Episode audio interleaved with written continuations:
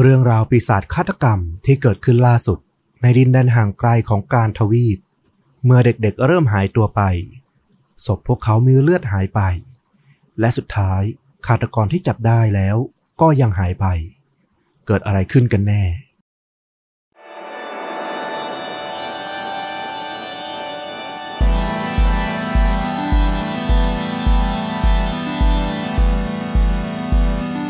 สวัสดีครับ สวัสดีครับ ค่าจริงยิ่งกว่าหนังพอดแคสต์จากช่องชนดูดะอยู่กับต้อมครับ แล้วก็ฟลุกครับ กับหนึ่งเรื่องราวฆาตกรรมสุดเข้มข้น พร้อมการแนะนำภาพยนตร์ที่มีเนื้อหาใกล้เคียงกับเรื่องที่เรากำลังจะเล่าให้ฟังเนี่ยนะครับผม แต่ก่อนจะไปฟังนิดหนึ่งเหมือนเดิมนะครับ เน้นย้ำกันอีกรอบ ใครอยากฟังพอดแคสต์ตอนพิเศษ แล้วก็สนับสนุนต้อมกับฟลุกให้ช่องเติบโตแล้วก็อยู่ได้อย่างมั่นคง ก็สามารถสมัครเป็นสมาชิกช่องได้แล้วนะครับ ผมที่ปุ่มสมัครหรือจอยสำหรับ Android หรือว่าคอมพิวเตอร์นะครับ ส่วน iOS เนี่ยก็กดลิงก์ใน description ด้านล่างคลิปนี้ได้เลยนะครับ เดือนละ 50 บาทเท่านั้น ขายของเรียบร้อยเข้าสู่เรื่องราวเชิญฟลุกเลยครับ ก็วันนี้ขอพาต้อมแล้วก็ท่านผู้ฟังทุกท่านนะครับ ไปที่ประเทศในทวีปแอฟริกา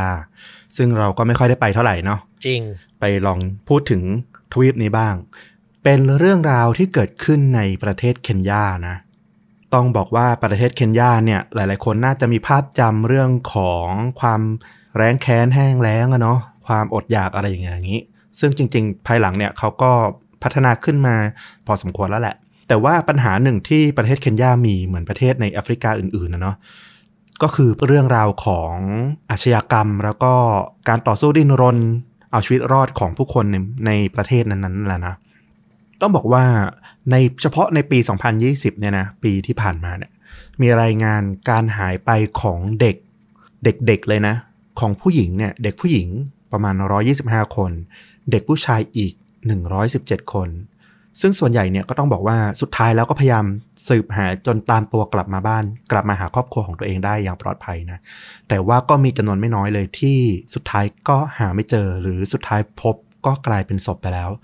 เขาบอกว่ามีผู้เสียชีวิตที่เป็นเด็กเนี่ยนะอย่างน้อย 10 คน แล้วก็สูญหายไปไม่รู้ชะตากรรมเนี่ยอีกประมาณ 18 คน เฉพาะปีที่ผ่านมา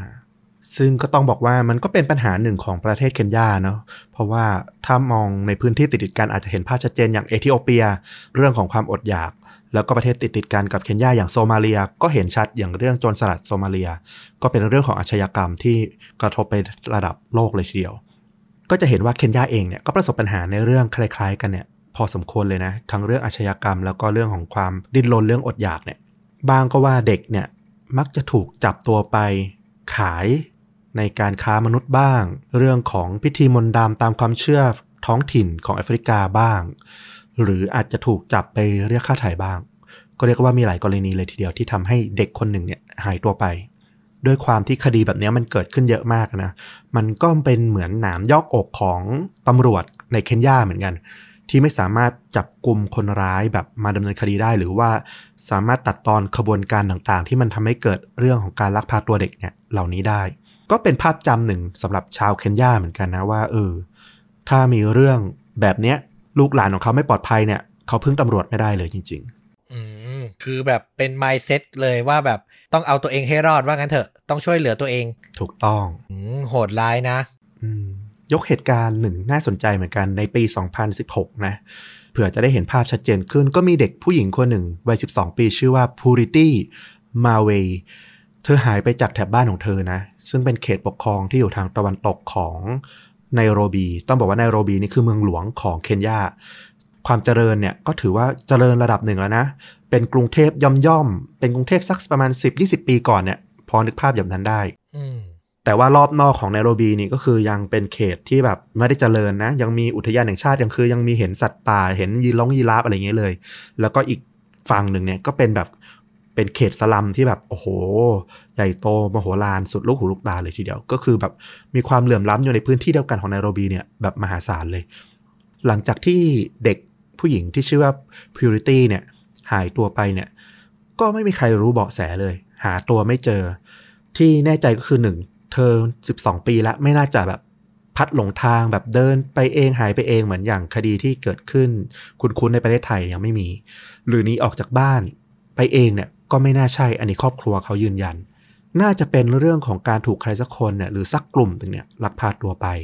ซึ่งหลังจากนั้นเนี่ยประมาณ 3 ปีเนี่ยในปี 2019 ก็มีเรื่องที่มันเกิดขึ้นแบบเดียวกันคล้าย ๆ กันเลยเกิดขึ้นในทางตะวันตกของประเทศเคนยาก็เป็นเด็กชายวัย 13 ปีชื่อ เอรอน ก็หายตัวไปเหมือนกับพิลิตี้เลย แล้วเรื่องราวมันก็คล้ายเดิม คือไม่มีวี่แววว่าน้องผู้ชายคนนี้เอรอนเนี่ยจะหายไปเฉยๆได้อย่างไร ซึ่งอย่างหนึ่งที่พ่อแม่หรือคนรอบตัวของเอรอนเนี่ยค่อนข้างเชื่อมันก็คือ หลังจากผ่านไปหลายวันแล้วก็เชื่อว่าเออในเมื่อมันไม่มีการแจ้งเรียกค่าไถ่โทรมาบอก หรือไม่มีการติดต่อประสานมาจากคนร้ายที่ลักพาตัวไป อย่างน้อยน้องก็คงไม่ได้ถูกเรียกค่าไถ่ลักพาตัวเรียกค่าไถ่แล้วแหละ มันก็เหลือได้เพียงแบบถูกจับไปจากขบวนการค้ามนุษย์ หรือไม่ก็เป็นพวกซาดิสที่ชอบจับเด็กไปทรมานหรือฆ่าเท่านั้นเอง ก็ทำให้แบบครอบครัวรู้สึกเชื่อได้แหละว่าเออน้องน้องน้องคนเนี้ยน้องเอรอนเนี่ย น่าจะตายไปแล้วแหละ คงไม่ได้กลับมาบ้านอีกแล้วแน่นอนอืมซึ่งไอ้คดีเนี้ยมันก็น่าสนใจตรงที่ว่า มันทำให้ชาวบ้านในหมู่บ้านในพื้นที่ที่เอรอนอาศัยอยู่เนี่ยเกิดความโกรธแค้นนะเพราะว่าตำรวจเนี่ยดำเนินการทุกอย่างล่าช้ามาก ทั้งการติดตามตามหาการสืบสวนเนี่ย จนสุดท้ายเนี่ย พวกเขาก็เริ่มแบบเหมือนเล่าลือสืบเสาะกันเองปากต่อปากอะไรอย่างเงี้ย ไปแบบลือกันว่าน่าจะเป็นการกระทำของคนบ้านนี้นะ น่าสงสัยนะคนเนี้ยจนในที่สุดเนี่ยไอ้สิ่งที่มันลือมันเล่ากันเองเนี่ย มันก็กลายเป็นความเชื่อของคนขึ้นมาจริง ๆ แล้วชาวบ้านก็กลายเป็นกลุ่มสารเตี้ยไปลุมเผาบ้านของผู้ชายคนนั้น เรียกว่าไหม้วอดวายไปหมดเลย ซึ่งตอนหลังเนี่ยก็ความจริงก็เปิดเผยนะว่าเออในที่สุดเนี่ยเขาก็พิสูจน์ได้ว่าผู้ชายคนเนี้ยไม่ได้มีส่วนเกี่ยวข้องกับคดีการหายตัวไปของเอรอน แต่มันก็ตอกย้ำให้เห็นว่า เออ ประชาชนชาวเคนยาเนี่ย มันที่สุดกับการศรัทธาในระบบยุติธรรมตามปกติแล้วแหละ มันขาดความเชื่อมั่นไปเยอะเลย มันทำให้พวกเขาเนี่ยตัดสินใจแบบเอออาศัยเพียงแค่แบบความเชื่อของตัวเองอะว่าใครสักคนที่เป็นพิรุษหรือน่าสงสัยเนี่ย ก็เพียงพอละที่จะตัดสินลงโทษได้ ก็เป็นการตอกย้ำอีกครั้งว่าเออตำรวจเนี่ยก็ต้องแบบให้ความซีเรียสจริงจังเกี่ยวกับคดีเด็กหายในเคนยาให้มากขึ้น เพราะมันก็กลายเป็นประเด็นที่แรงขึ้นเรื่อยๆ ในสังคมของเคนยา คือเมื่อกฎหมายมันไม่ศักดิ์สิทธิ์หรือมันไม่ได้ผลพออะมันก็จะเป็นอย่างนี้แหละบ้านเมืองมันก็จะเกิดปัญหาอย่างนี้แหละนะน่าเศร้านะใช่ก็ต้องเป็นเรื่องที่ต้องระวัง ซึ่งตำรวจในเคนยาเองก็ระวังมากขึ้นนะหลังจากที่เกิดเคส 2016 แล้วก็ 2019 ที่สุดท้ายเป็นกลายเป็นชาวบ้านไปลงมือเผาบ้านคนอื่น แล้วก็มาถึงคดีที่เราจะเล่าเป็นหลักในวันนี้เนี่ยมันเป็นคดีเคสหนึ่งที่มีความน่าสนใจในหลาย ๆ จุดเลย ทั้งตัวฆาตกรเองแล้วก็เรื่องราวของมันที่เกิดขึ้นนะอย่างที่บอกไปท่ามกลางความเจริญของกรุงไนโรบีเมืองหลวงของเคนยาเนี่ยซึ่งถูกเปรียบเทียบว่าใหญ่คล้าย ๆ กับเมืองไคโรของอียิปต์เลยนะ ประมาณนั้น ในปี 2021 ก็คือปีนี้นี่แหละ เมื่อวันที่ 30 มิถุนายน ในเมืองไนโรบีเนี่ยมีเด็กชายวัย 13 ปีที่ชื่อว่าชาร์ลส์โอพินโดบาล่าเขาได้หายตัวไปนะ ซึ่งเป็นลักษณะการหายตัวไปแบบคล้ายๆ กับ 2 เคสที่เล่ามาก่อนหน้านะ คือหายไปเฉยๆอะ่ะหาล่องรอยหาความสืบเนื่องความเกี่ยวข้องที่ว่าน่าจะหายไปไหนหาไม่ได้ แล้วก็หลังจากนั้นเนี่ยผ่านไปอีกประมาณ 1 สัปดาห์เท่านั้นเอง วันที่ 7 กรกฎาคม เด็กชายอีกคนหนึ่งวัย 12 ปี ชื่อว่ามูรุกู มุสโยกีเนี่ยก็ได้หายตัวไปคล้ายๆกับชาญส์เหมือนกัน เรียกว่าเกิดคดีติดติดกันภายในเวลาประมาณ 1 สัปดาห์เท่านั้นเองถึง 2 เคสในกรุงไนโรบี แล้วก็อย่างที่บอกเลยตำรวจเนี่ยก็ไม่ชะล่าใจเหมือนเดิมละ พอรู้แล้วว่ามันเป็นคดีที่มันสร้างความสั่นสะเทือนในสังคมได้ง่ายทำให้ผู้คนเนี่ยตื่นตระหนกได้ง่าย ก็พยายามทำการสืบข้อมูลนะหาเบาะแสต่างๆ ก็ไปพบว่าเออในที่เกิดเหตุที่เชื่อว่าเด็กทั้งสองคนเนี่ยได้ถูกลักพาตัวไปหรือหายตัวไปเนี่ยมักจะมีการพบการใช้สารเคมีในบริเวณนั้นอยู่ ในรูปแบบของผงสีขาวหรืออาจจะเป็นของเหลวก็ได้นะ ซึ่งตอนหลังมันอาจจะแบบตกตะกอนขึ้นมาเนี่ยสารชนิดเนี้ยมันน่าจะเป็นสารจำพวกยาสลบหรืออะไรอย่างเงี้ยที่ทำให้แบบมึนงงได้ เขาเชื่อว่าเด็กเนี่ยน่าจะถูกบังคับให้กลืน อสารเนี่ยลงไปหรือว่าอาจจะถูกฉีดพ่นใส่ที่บริเวณหน้า ก่อนที่คนร้ายเนี่ยจะลักพาตัวไป เพื่อขายหรือจะเรียกค่าไถ่ใดๆก็ตามเนี่ยน่าจะเป็นอย่างนั้น ซึ่งจากบทเรียนในอดีตเนี่ยก็อย่างที่บอกตำรวจก็พยายามไม่ให้ซ้ำรอยกับคดีในอดีตเนาะก็พยายามตามหายมากขึ้นแต่ก็อย่างที่บอกมันมันไร้ร่องรอยมาก ๆ จนไม่รู้จะสืบต่อไปยังไง นอกจากว่าเออ มันก็ต้องเป็นฝีมือคนที่ทำแหละ จากสารที่พบในที่เกิดเหตุเนี่ย แต่ไอ้ใครทำเนี่ยมันหาไม่ได้ แต่มันโชคดีกว่าเคสของน้องพูริตี้แล้วก็น้องเอรอนที่เราเล่าไปก่อนหน้านี้ ตรงที่ว่าคดีนี้เนี่ยอย่างน้อยมีการติดต่อมาจากคนร้ายนะ มาเรียกค่าไถ่ทั้งชาญส์แล้วก็มูตุกูพ่อแม่ของทั้งคู่เนี่ยได้รับการติดต่อจากคนร้าย โดยเรียกค่าไถ่เป็นเงิน 30,000ถึง50,000 เคนยาเชลลิงเป็นหน่วยเงินของเคนยาเนาะก็ราวๆประมาณ 9,000 ถึง 15,000 บาท 1 เคนยาเชลลิงเนี่ยก็ประมาณ 30 สตางค์บ้านเรา น้อยนะ อืมน้อย ก็มองให้เห็นแหละว่า เออ ชีวิตของเด็กคนหนึ่งอะ่ะ มันก็มีค่าประมาณเนี้ยในประเทศเคนยาอืมแล้วก็ย้ำอีกทีว่าเหตุการณ์เนี้ยเกิดขึ้นในปีนี้เองนะ ไม่ใช่แบบห่างไกลเป็น10 20ปีก่อนเลย ปีนี้เลย แต่การติดต่อของคนร้ายมาเนี่ย มันก็เปิดโอกาสให้ตำรวจได้ทำงานได้ง่ายขึ้นอีกหน่อยหนึ่งอย่างน้อยมันมีสิ่งที่ให้ ยึดโยงไปให้สามารถสืบต่อไปได้ โดยตำรวจก็พยายามแกะรอยจากเบอร์โทรศัพท์ที่โทรเข้ามาติดต่อกับพ่อแม่ของน้องชาแล้วก็น้องมูตุกูนี่แหละ ก็ไปพบกับตำแหน่งที่อยู่ของคนร้ายจนได้นะ ซึ่งตอนนี้ตำรวจก็เชื่อว่าเออในเมื่อมันเป็นคดีเรียกค่าไถ่เนี่ย และก็สามารถสืบไปเจอคนร้ายแล้วเนี่ย โอกาสที่จะช่วยเหลือเด็กได้เนี่ยน่าจะมีค่อนข้างมากทีเดียวและแล้วหนึ่งสัปดาห์ถัดมาหลังจากที่ น้องคนที่สองเนี่ยมูตุกูได้หายตัวไปเนี่ยวันที่ 14 กรกฎาคม ในที่สุดตำรวจก็สามารถจับผู้ต้องสงสัยจากเบอร์โทรศัพท์ที่โทรเข้ามาเรียกค่าไถ่เนี่ยได้ในที่สุด เป็นชายวัยเพียง 20 ปีเท่านั้นเอง เขามีชื่อว่ามาสเทนมิริโมวันจาราเขาเป็นชาวเมืองบุงโกมานะก็เป็นเขตหนึ่งอะในประเทศเคนยา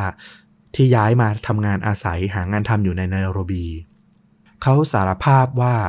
เป็นผู้ลักพาตัวเด็กชายทั้งสองคนจริงนะ แต่น่าเสียดายที่การเรียกค่าไถ่ของเขาอะมันเป็นเพียงคำลวงเท่านั้นเอง ว่าเด็กเนี่ยเมื่อได้รับเงินก็จะได้กลับบ้าน เพราะในความจริงอะเขาลงมือฆ่าเด็กทั้งสองคนนั้น ไปก่อนหน้านั้นแล้วอืมตำรวจก็พามาสเทนเนี่ยนะไปชี้จุดที่เขาทิ้งศพ มันก็เป็นบริเวณพงไม้รกนะนะอยู่หลังโรงเรียนรัฐบาลแห่งหนึ่งของเคนยาในที่สุดเนี่ยตำรวจ ก็ไปพบกับศพของน้องชาร์ลส์แล้วก็น้องมูตุกูนะ ซึ่งสภาพร่องรอยของศพเนี่ยมีร่องรอยของการถูกรัดคอ แล้วก็มีบาดแผลชะกันเลย ที่บริเวณลำคอนะ แล้วก็บริเวณจุดต่างๆ ซึ่งเนี่ยมันก็เป็นแผลที่ทำให้แบบมีเลือดไหลออกมาค่อนข้างมากเลยทีเดียว สาเหตุการตายก็คงเป็นเรื่องของการเลือดไหลจนเสียชีวิต หรือไม่ก็ถูกรัดคอขาดอากาศหายใจจนเสียชีวิต เป็นอย่างใดอย่างหนึ่ง แต่ก็ทั้งสองวิธีแน่นอนว่าเด็กทั้งสองคนต้องทรมานอย่างมาก ๆทีเดียว นึกสภาพหัวอก คุณพ่อคุณแม่นะที่ไปเจอศพของน้องๆอะของลูกตัวเองเนี่ยโอ้โห คงทำใจได้ยากทีเดียว บรรยายไม่ได้เลยอะอืมก็พอสืบสวนสอบสวนมาเพิ่มเติมเนี่ยตำรวจก็ไปพบเรื่องน่าตกใจว่า จริงๆมาสเทนเนี่ยไม่ใช่เพียงคนร้ายที่ลักพาตัวน้องชาร์ลส์กับมูตุกูเท่านั้นนะ ยังเป็นคนร้ายคนเดียวกันที่ลักพาตัวน้องพูริตี้แล้วก็เอรอน ในปี 2016 กับ 2019 ที่เราเล่าไปตอนแรกด้วยอือหือซึ่งนอกจาก4รายที่ยืนยันแล้วเนี่ยเขายังยืนยันอีกว่าที่ผ่านมาตลอดราวๆ5ปีเนี่ยตั้งแต่ปี 2016 เนี่ยเขาฆ่าเด็กมาแล้วรวมกัน 12 คนด้วยกัน โดยส่วนมากเนี่ยเขาก็จะนำร่างเนี่ยไปทิ้งตามพงไม้พงหญ้าต่างๆ ในท่อระบายน้ำแล้วก็มีการขุดหลุมฝังศพตื้นๆ อยู่กระจายไปทั่วเมืองไนโรบีเลยทีเดียว ตำรวจก็พาเขาไปชี้จุดทิ้งศพอื่นๆนะ ก็สามารถกู้ร่างของเด็กๆเนี่ยที่ตอนนี้เน่าเปื่อย แล้วก็บางรายก็เหลือแต่เพียงโครงกระดูกเนี่ยมาเพิ่มได้อีกเจ็ดศพ ซึ่งแต่ละศพเนี่ยแต่ละร่างเนี่ยก็มีร่องรอยของการถูกรัดคอ ถูกทุบด้วยวัสดุที่ไม่มีคม ก็อาจจะเป็นก้อนหินหรือว่าค้อน อะไรอย่างเงี้ยที่ศีรษะจนตาย ซึ่งศพบางศพเนี่ยก็ตรวจสภาพการตายไม่ได้ละเพราะอย่างที่บอกก็เหลือแต่เพียงโครงกระดูกเท่านั้นเอง ทางตำรวจก็บอกว่าครอบครัวเนี่ยหลาย ๆ ครอบครัวเนี่ยน่าสงสารมาก ๆ เพราะว่าพวกเขาไม่รู้เลยว่าลูก ๆ ของตัวเองเนี่ยได้ถูกมาสเทนเนี่ยสังหารมานานมากละ โดยยังมีความหวังเชื่อว่าสักวันลูกเขาจะกลับมานะถ้าเชื่อว่ายังไม่ตายถูกลักพาตัวไปอะไรเงี้ย แต่สุดท้ายก็คือเออ ได้เป็นเพียงการหวังลมๆแรงๆเพราะว่ามาสเทนเนี่ยไม่เคยปล่อยให้เหยื่อคนไหนของเขารอดชีวิตเลย และซากศพเนี่ยก็ถูกทิ้งไว้กระจายไปอย่างที่บอก ยิ่งถ้าอยู่ในท่อระบายน้ำเนี่ยเรียกว่าศพเน่าเปื่อยจนไม่เหลือสภาพที่จะตรวจสอบได้เลยทีเดียวว่า คือใครหรือว่าออร่องรอยของการเสียชีวิตเนี่ยเป็นยังไงกันแน่ ซึ่งพอมันมีข่าวปล่อยออกมาเนี่ยก็เป็นข่าวใหญ่ในเคนยาเลยนะ เพราะว่าโอ้โห จับฆาตกรต่อเนื่องที่สังหารเด็กได้อะ ตรงเนี้ยพ่อแม่ของเหยื่อบางคนเนี่ยที่ลูกๆตัวเองหายไปเนี่ยพอดูข่าวก็จำหน้ามาสเทนได้นะเขาบอกว่ามาให้การกับตำรวจเพิ่มมากขึ้น เป็นข้อมูลเพิ่มว่ามาสเทนเนี่ยเขาเป็นโค้ชฟุตบอลที่ทำตีสนิทเข้ามาสอนเด็กๆนะสามารถหลอกล่อเด็กๆเนี่ยไปยังที่ลับตาคนได้ ก่อนที่มาสเทนเนี่ยจะโปะยาสลบแล้วก็จะลักพาตัวนำไปฆ่าในที่สุด เป้าหมายหลักๆ ของมาสเทนเนี่ยก็จะเป็นเด็กอายุตั้งแต่ 12 ถึง 13 ปี ทั้งผู้ชายผู้หญิงเลยนะ ไม่เลือกเพศ โดยมาสเทนเนี่ยเขาบอกว่าเขาไม่ได้รู้สึกผิดใดๆทั้งสิ้น แม้แต่น้อยกับการกระทำของเขาเลยนะ เขาบอกว่าเขามีความสุขเสียด้วยซ้ำที่ได้ฆาตกรรมได้ฆ่าพวกเด็กๆพวกนี้อื้อหือและเรื่องที่จะเล่าต่อไปนี้เนี่ยเป็นเรื่องที่เราว่ามันทำให้คดีเนี้ยน่าสนใจมากๆ คือก่อนที่เขาจะทำการฆ่าเด็กแต่ละคนเนี่ย เขาจะ ดูดเลือดเด็กๆ เหมือนผีดูดเลือดเลยอื้อหือซึ่งมันก็สอดคล้องกับรอยบาดแผล ตามจุดเส้นเลือดต่างๆ ของเด็กที่พบอะนะ ที่พบในศพต่างๆ ของเด็กตำรวจแล้วก็สื่อเนี่ยเริ่มขนานนาม เขาเลยว่าฆาตกรแวมไพร์ vampire killer มาสเทนเนี่ยสังหารเหยื่อของเขาเนี่ยโดยตัวคนเดียว ด้วยการกระทำที่โหดเหี้ยมที่สุด บางครั้งเนี่ยก็ดูดเลือดจากเส้นเลือดก่อนที่จะทำการฆ่า อย่างที่บอกตอนนี้เขาคือแวมไพร์กระหายเลือดสำหรับชาวเคนยา มันทำให้คดีนี้ยิ่งดังขึ้นไปอีก พอมันดังขึ้น นักข่าวเนี่ยก็เริ่มไปสืบหาว่าแล้วมาสเทนเขาคือใครกันล่ะ เรื่องราวของมาสเทนเนี่ยก็น่าสนใจมากทีเดียวนะ เขาเป็นเด็กในหมู่บ้านห่างไกลในเขตที่ชื่อว่าบุงโกมา พ่อของเขาเนี่ยชื่อว่าโรเบิร์ตวันจารา ตอนนี้ก็อายุ 58 ปีละ เขาก็เล่าแหละว่าเออลูกชายของเขาเนี่ยมาสเทนเนี่ยเป็นลูกชายคนที่สองของเขา ลูกชายคนนี้ต้องลาออกจากโรงเรียนกลางคัน ตั้งแต่อายุราวๆ 15 ปี 16 ปี เพราะว่ามาสเทนเนี่ยไปก่อเรื่องทะเลาะวิวาท แล้วก็ฆ่าวัยรุ่นวัยเดียวกันเนี่ยอายุไล่เรียกกันเนี่ยจนตายทำให้พวกผู้ใหญ่ในชุมชนในหมู่บ้านเนี่ยตำหนิโกรธแค้นเขาอย่างมาก จนในที่สุดเนี่ยเขาก็อยู่หมู่บ้านนี้ไม่ไหว แล้วก็ต้องเดินทางไปในโรบีเพื่อหาโอกาสตั้งต้นชีวิตใหม่ ซึ่งพ่อของเขาเนี่ยก็เชื่อนะว่ามาสเทนเนี่ย น่าจะไปในโรบีแล้วก็ไปเจอกับพวกกลุ่มแก๊งอันดาพาลอะเด็กไม่ดีคนไม่ดีต่างๆ ที่ชักจูงเขาให้กลายเป็นฆาตกรต่อเนื่องอะไรอย่างนี้ แต่สำหรับมาสเทนเนี่ยเขาบอกว่าเขาเล่าเองว่า ตั้งแต่วันที่เขาได้ฆ่าเด็กผู้ชายคนนั้นนะตอนอายุประมาณ 15 ปีย่าง 16 ปีเนี่ยเขาก็ถูกหลอกหลอนจากภาพกองเลือดของเด็กชายคนนั้นนะที่ตายมาโดยตลอด แล้วเขาก็บอกว่าวิญญาณของเด็กชายคนนั้นน่ะมาคอยยั่วยุให้เขาเนี่ยฆ่าคน พื่อที่จะสยบความกระหายของวิญญาณดวงนั้นด้วย มันก็กลายเป็นเหมือนความฝังใจอะเด็กคนหนึ่งที่ไม่เคยฆ่าคนมาก่อนแล้วก็ไปฆ่าคนแล้วกลายเป็นภาพฝังใจแล้วมันก็มาหลอกหลอนเขาเหมือนกับที่ฆาตกรหลาย ๆ คนน่ะก็มักจะเจอนะว่าเออ พอทำผิดไปแล้วเนี่ย มันก็ถูกสิ่งที่เขาฆ่าเนี่ยมาตามหลอกหลอนเขา ซึ่งแมทเทนส์มีอาการเดียวกันเลย เรานึกภาพตัวฆาตกรต่อเนื่องในหนังหรือซีรีส์หลาย ๆ เรื่องที่จะมีคนที่เคยเป็นเหยื่อแบบ คอยเดินตามเหมือนเป็นวิญญาณเดินตามอะซีนอย่างเงี้ยมีหลายเรื่องเลยนะอืมนึกออกเลยอะอืมเราก็เชื่อว่ามาสเทนเนี่ยเขาก็น่าจะเห็นภาพอะไรประมาณนี้แหละ แล้วเขาก็มีความเชื่อนะ ว่าการดูดเลือดเด็กเนี่ย ก่อนที่จะฆ่าเนี่ย เป็นวิธีเดียวเลย ที่จะทำให้เขาเนี่ยโล่งใจแล้วก็เป็นอิสระจากพวกวิญญาณที่มาตามหลอกหลอนเขา เพราะว่าเขาเชื่อว่าเลือดของเหยื่อเนี่ย จะเพิ่มพลังในตัวเขาให้มันมีเหนือมากกว่าวิญญาณร้ายที่ติดตามเขามาได้ ทำให้เขาเป็นอิสระอยู่ชั่วครู่ไม่โดนภาพหลอนของเหยื่อเนี่ยมาหลอกหลอน ตอนนี้ผู้พิพากษาหลังที่ตรวจดูสำนวนฟ้องร้องเนี่ยมันก็ชัดเจนนะ เพราะว่าเจ้าตัวก็สารภาพด้วยไม่รู้สึกผิดอะไรทั้งสิ้น ไปชี้จุดเจอศพอะไรก็ชัดเจนว่าน่าจะเป็นคนที่ลงมือฆ่าจริง ๆ ก็อนุญาตให้ตำรวจเนี่ยควบคุมตัวผู้ต้องสงสัยตามคำร้องขอจากตำรวจอะนะอีก 30 วัน เพื่อให้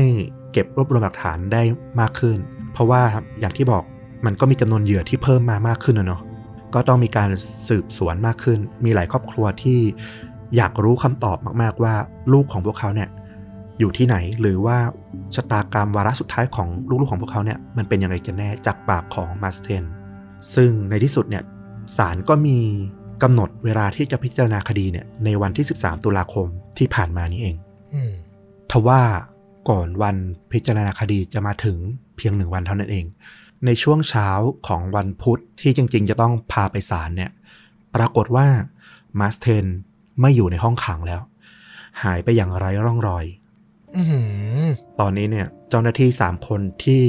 ประจำอยู่ที่สถานีตำรวจของไนโรบีเนี่ย ก็จาราวันละเดือดร้อนละเพราะว่าคนร้ายคนสำคัญหายตัวไป ทั้ง3คนเนี่ย ก็ถูกจับทันทีเลยนะ ในข้อหาเพิกเฉยไร้ความสามารถ รวมถึงอาจจะให้ความช่วยเหลือในการหลบหนีผู้ต้องขังด้วย เพราะว่ามันก็เป็นคดีดังด้วย ดังนั้นคุณจะมาบอกเฉยๆว่าหายไปไหนไม่รู้เนี่ยเป็นไปไม่ได้ละแม้ว่านะใบหน้าของมาสเทนเนี่ยจะแผ่หลานะกระจายไปอยู่ในทุกสื่อเลย ทั้งหนังสือพิมพ์ทั้งโทรทัศน์ รวมถึงใน social network ของเคนยาเองก็ตามเนี่ยแล้วก็ตำรวจเนี่ยพยายามออกค้นหาอย่างเต็มที่นะตลอดวัน 2 วันหลังจากที่พบว่าหายตัวไปเนี่ยแต่ก็ไม่พบร่องรอยของเขาเลยแม้แต่น้อย ไม่มีใครแจ้งเบาะแสมาเลยว่ามาสเทนหายไปไหน ตอนนี้ผู้ว่าการของเคนยาเนี่ยชื่อไมซอนโกเขาก็ถึงกับต้องเสนอเงินรางวัลนำจับมูลค่าถึง 2 0 0 0 0 0เคนยาชิลลิงหรือราวๆประมาณ 60,000 บาท เป็นรางวัลนนำจับเลยทีเดียว รางวัลดำจับเนี่ยยังสูงกว่าค่าไถ่อีกนะ ตลกร้ายมากจริงค่าถ่ายของน้องๆสองคนนั้นรวมกันยังได้ประมาณครึ่งหนึ่งของรางวัลนนำจับเท่านั้นเองๆอืม หลังจากนั้นผ่านไปวันหนึ่งก็แล้วสองวันก็แล้วไม่มีเบาะแสใดทั้งสิ้น แล้วอยู่ดีๆ เช้าวันศุกร์ผ่านไป2วันเต็มๆเช้าวันศุกร์ก็มีการแจ้งมาว่าได้พบเจอมาสเทนแล้วตำรวจก็ตามไปดูเลยนะ ว่าพบเจอที่ไหน ซึ่งเบาะแสที่แจ้งมาเนี่ยบอกว่าพบเจอตัวมาสเทนอยู่ที่บุงโกมาก็คือบ้านเกิดของเขาเองนั่นแหละทว่าเมื่อตำรวจไปถึงสถานที่ที่บอกว่าพบเจอมาสเทนเนี่ยก็กลายเป็นว่าพบเพียงร่าง ไร้วิญญาณของมาสเทนเท่านั้น ย้อนกลับไปว่าเขาหนีไปได้ยังไงเนี่ยเขาเชื่อว่าในคืนวันอังคารก่อนที่จะทำการหลบหนีเนี่ย ตัวมาสเทนเนี่ยติดสินบนเจ้าหน้าที่บางคนนะเพื่อที่จะขอสวมรอยเป็นหนึ่งในผู้ต้องหาที่ถูกจับกุมจากคดีละหุโทษ เช่น คดีละเมิดมาตรการควบคุมโควิดของเคนยาอะไรแบบเนี้ย เพื่อที่จะรับการปล่อยตัวในคืนวันอังคารนั่นเอง โดยเขาบอกว่าอาศัยช่วงที่จังหวะไฟดับในตอนกลางคืนเนี่ย ก็ได้รับการสับตัวเข้ากลุ่มของพวกนักโทษละหุโทษ แล้วก็ได้รับการปล่อยตัวภายในคืนวันอังคารนั่นเอง แล้วมาสเทนเนี่ยก็หนีขึ้นรถบรรทุก โดยสารกลับไปยังบุงโกมาบ้านเกิด ซึ่งตำรวจก็ได้รับแจ้งในภายหลังหลังจากที่เรื่องราวมันจบลงเนี่ยนะว่าเออ มันก็มีญาติของมาสเทนหลายคนยืนยันว่า ในคืนนั้นเนี่ยมาสเทนได้โทรพยายามติดต่อหาญาติหลาย ๆ คนเลย เพื่อขอเงินเป็นค่าโดยสาร แต่ก็ไม่สามารถยืนยันได้ว่าสุดท้ายแล้วเนี่ย เขาเอาค่าโดยสารมาจากไหน เพราะว่าญาติก็ยืนยันว่าไม่ได้มีไม่ได้มีใครให้ไป แล้วเขาก็เดินทางมาถึงบุงโกมาเนี่ยในช่วงเช้าวันพุธสิ่งแรกที่เขาไปพบเลยก็คือ สนามฟุตบอลที่มีเด็กๆกำลังเล่นบอลกันอยู่ เขาก็ไม่รอช้านะ เขาก็เดินเข้าไปเล่นกับเด็กๆ อย่างที่ทำเป็นปกติทุกๆ ครั้ง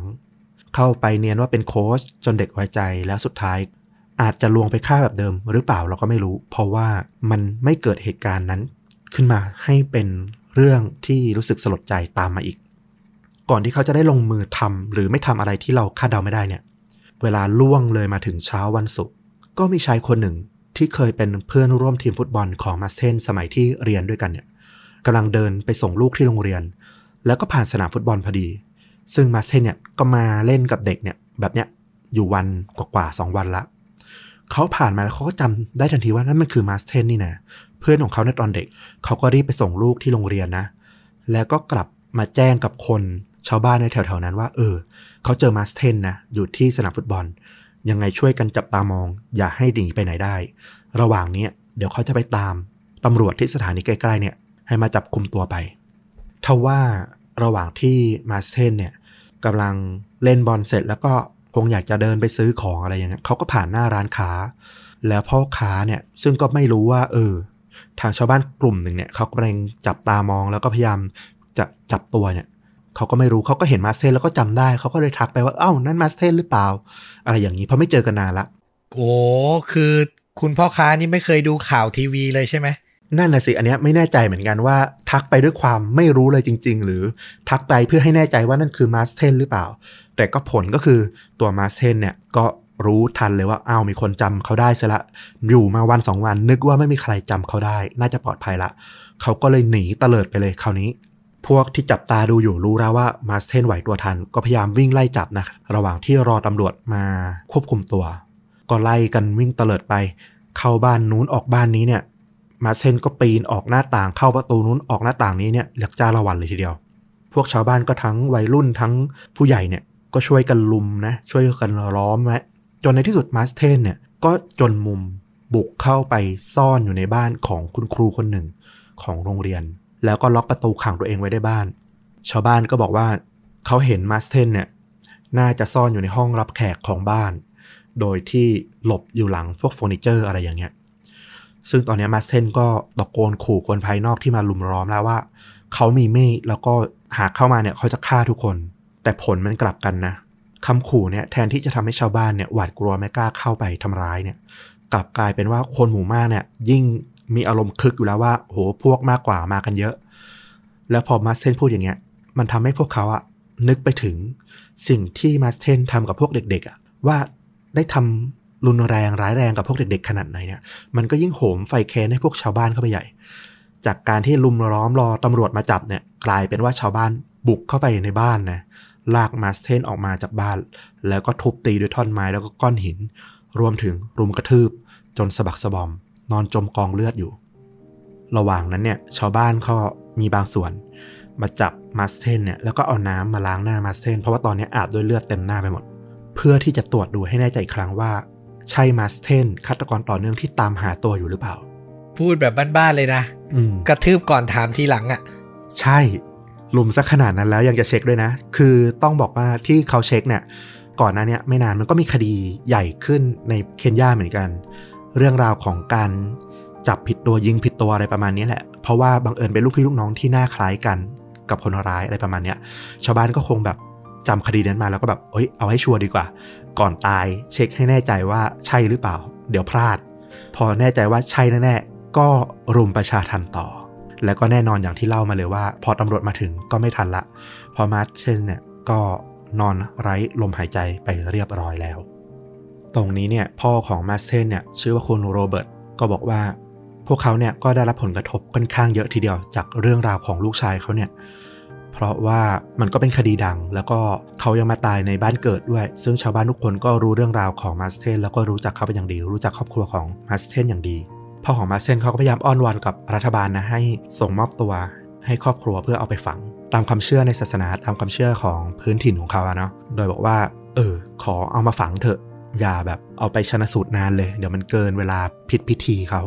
แต่ว่ามันก็ได้รับการโต้เถียงเหมือนกัน เพราะว่าคนในครอบครัวของมาเซนหลาย ๆ คนนะ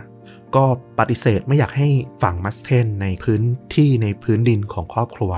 เพราะเขาเชื่อว่าวิญญาณร้ายของมัสเทนเนี่ยที่ตายไม่ดีแล้วก็กระทำไม่ดีก่อบาปก่อกรรมมาเนี่ย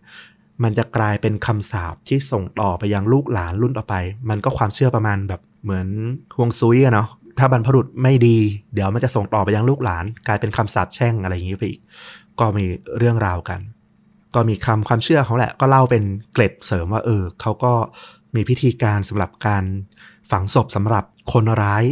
หรือฆาตกรที่แบบขึ้นชื่อว่าปีศาจอะไรอย่างเงี้ย ก็มีความเชื่อก็คือเขาก็บอกว่าเออ ต้องให้ใครบางคนเนี่ยนะ ไปทำการสนทนาไปพูดคุยกับมาสเทนที่บ้าน พูดคุยกับวิญญาณ เหมือนกับชี้แนะนำทางอะไรแบบเนี้ยแล้วก็สาด น้ำอบน้ำปรุง น้ำมนที่เขาปรุงพิเศษมาเนี่ยชำระล้างบ้านของมาเทนรวมถึงสมาชิกในครอบครัวของเขาด้วย จากนั้นเนี่ยครอบครัวของมาเทนก็จะต้องส่งมอบวัวให้กับผู้ทำพิธีเนี่ย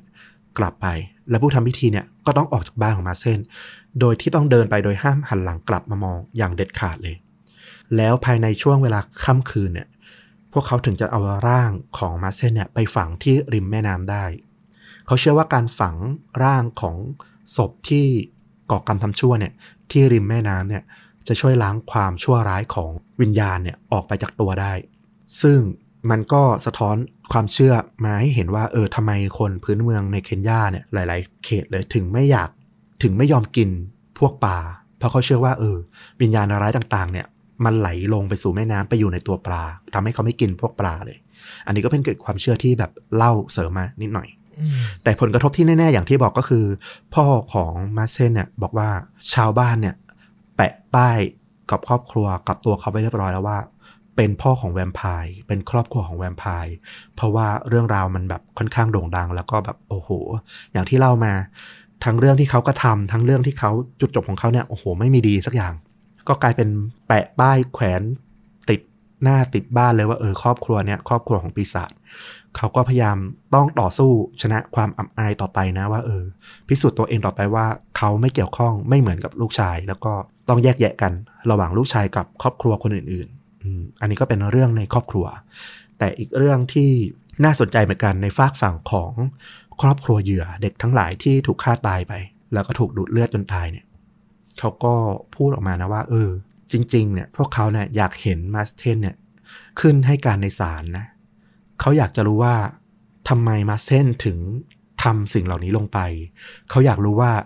มาสเทนทำอะไรกับลูกๆของเขาบ้าง มันก็คือเหมือนมันการได้รับการปลดปล่อยได้รับการอธิบายให้หายคาใจนะ แต่ว่าสิ่งเนี้ยเราเนี่ยมันไม่เกิดขึ้นเลย เพราะว่าสุดท้ายแล้วเนี่ยมาเซนก็ถูกสารเตี้ยฆาตกรรม รุมทำร้ายประชาทันตายไปเสียก่อน ซึ่งความผิดนี้เนี่ยจริงๆเนี่ยเขาไม่ได้ต่อว่าชาวบ้านนะ เขาต่อว่าไปถึงทางตำรวจว่าปล่อยตัวให้คนร้ายสำคัญเนี่ย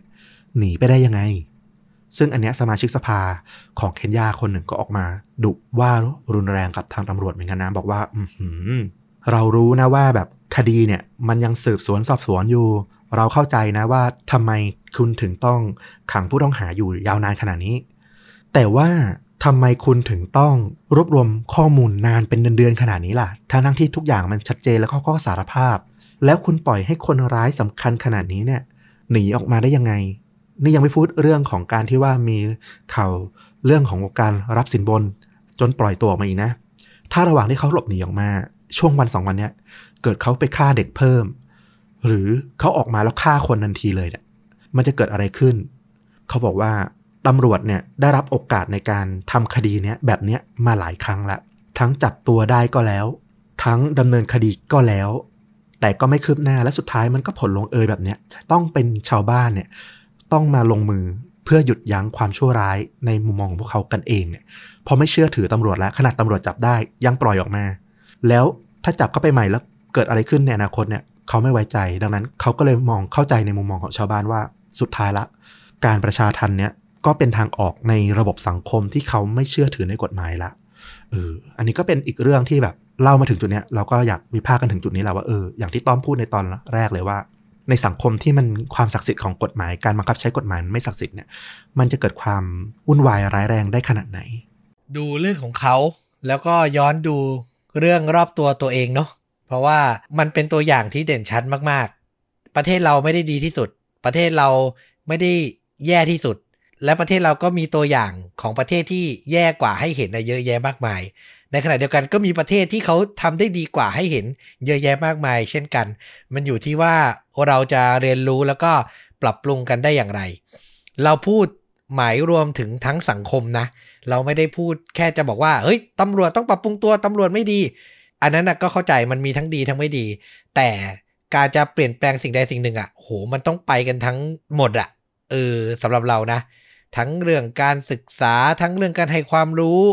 ประชาชนก็ต้องเรียกร้องในสิ่งที่เห็นว่ามันไม่ถูกต้อง ไม่ใช่ว่า อะอันนี้เป็นประโยชน์ต่อเราเราไม่พูดอะไรอย่างเงี้ยมันก็ไม่เปลี่ยนอยู่ดี นั่นแหละ แต่มันซับซ้อนและคงต้องใช้เวลาคุยกันนานอืม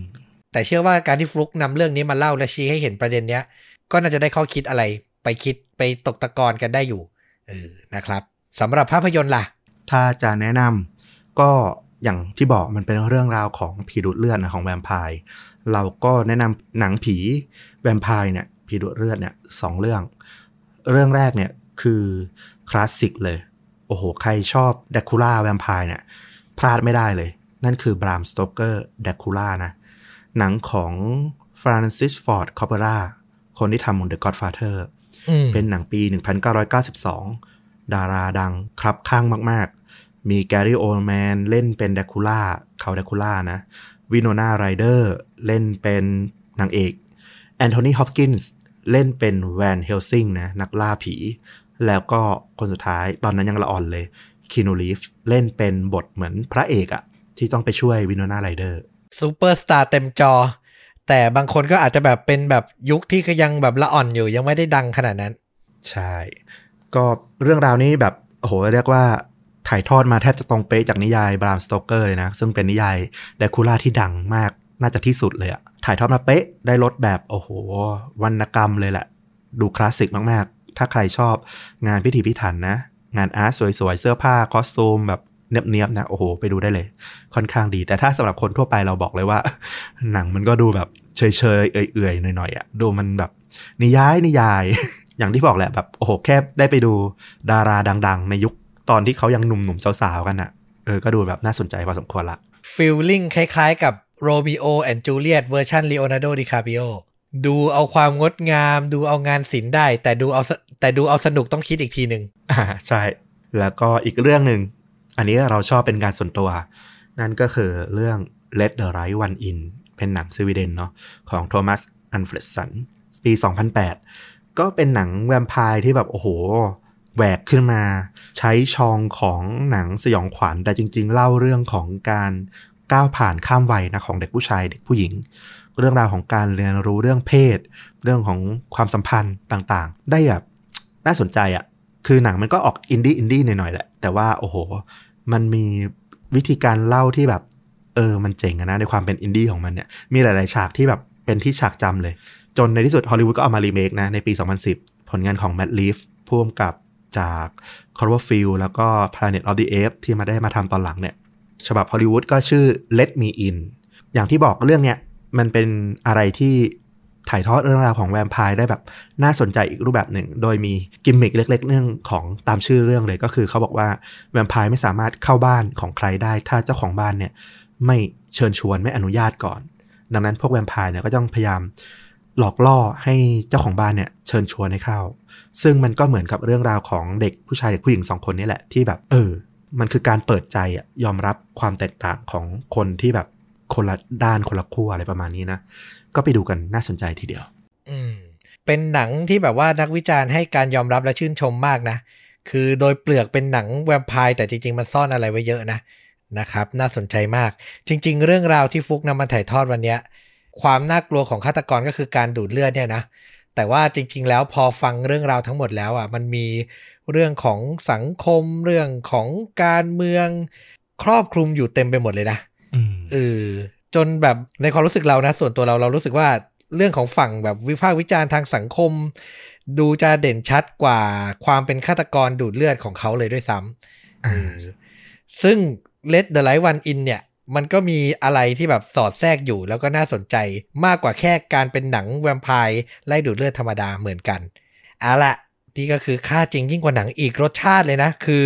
เคนยานี่ไม่เคยไปเล่าเรื่องของดินแดนนี้มาก่อนเลยนะเรานะครับ น่าจะเป็นครั้งแรกเลยนะ ใช่เอาแหละ แล้วก็เดี๋ยวฟลุกจะหาเรื่องราวจากประเทศแปลกๆอย่างนี้มาใหม่นะครับ ฟลุกรับปากไว้แล้วใช่ไหมฮะเหรอตามแต่โอกาสสะดวก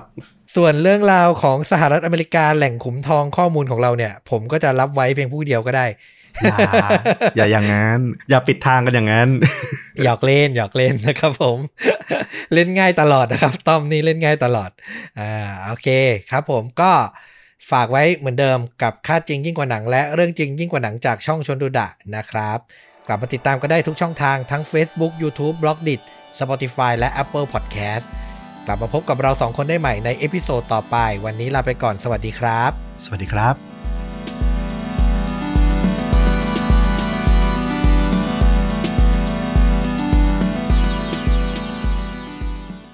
เด็กวัยรุ่นญี่ปุ่น เดินปรีเข้าบ้านชาวอเมริกัน ฉับพลัน เสียงปืนดังขึ้นหนึ่งนัด เพียงนัดเดียวที่เปลี่ยนชีวิตคนสองครอบครัวไปตลอดกาล เพียงนัดเดียว ที่นำมาสู่การเปลี่ยนแปลงกฎหมายครั้งใหญ่ในประเทศ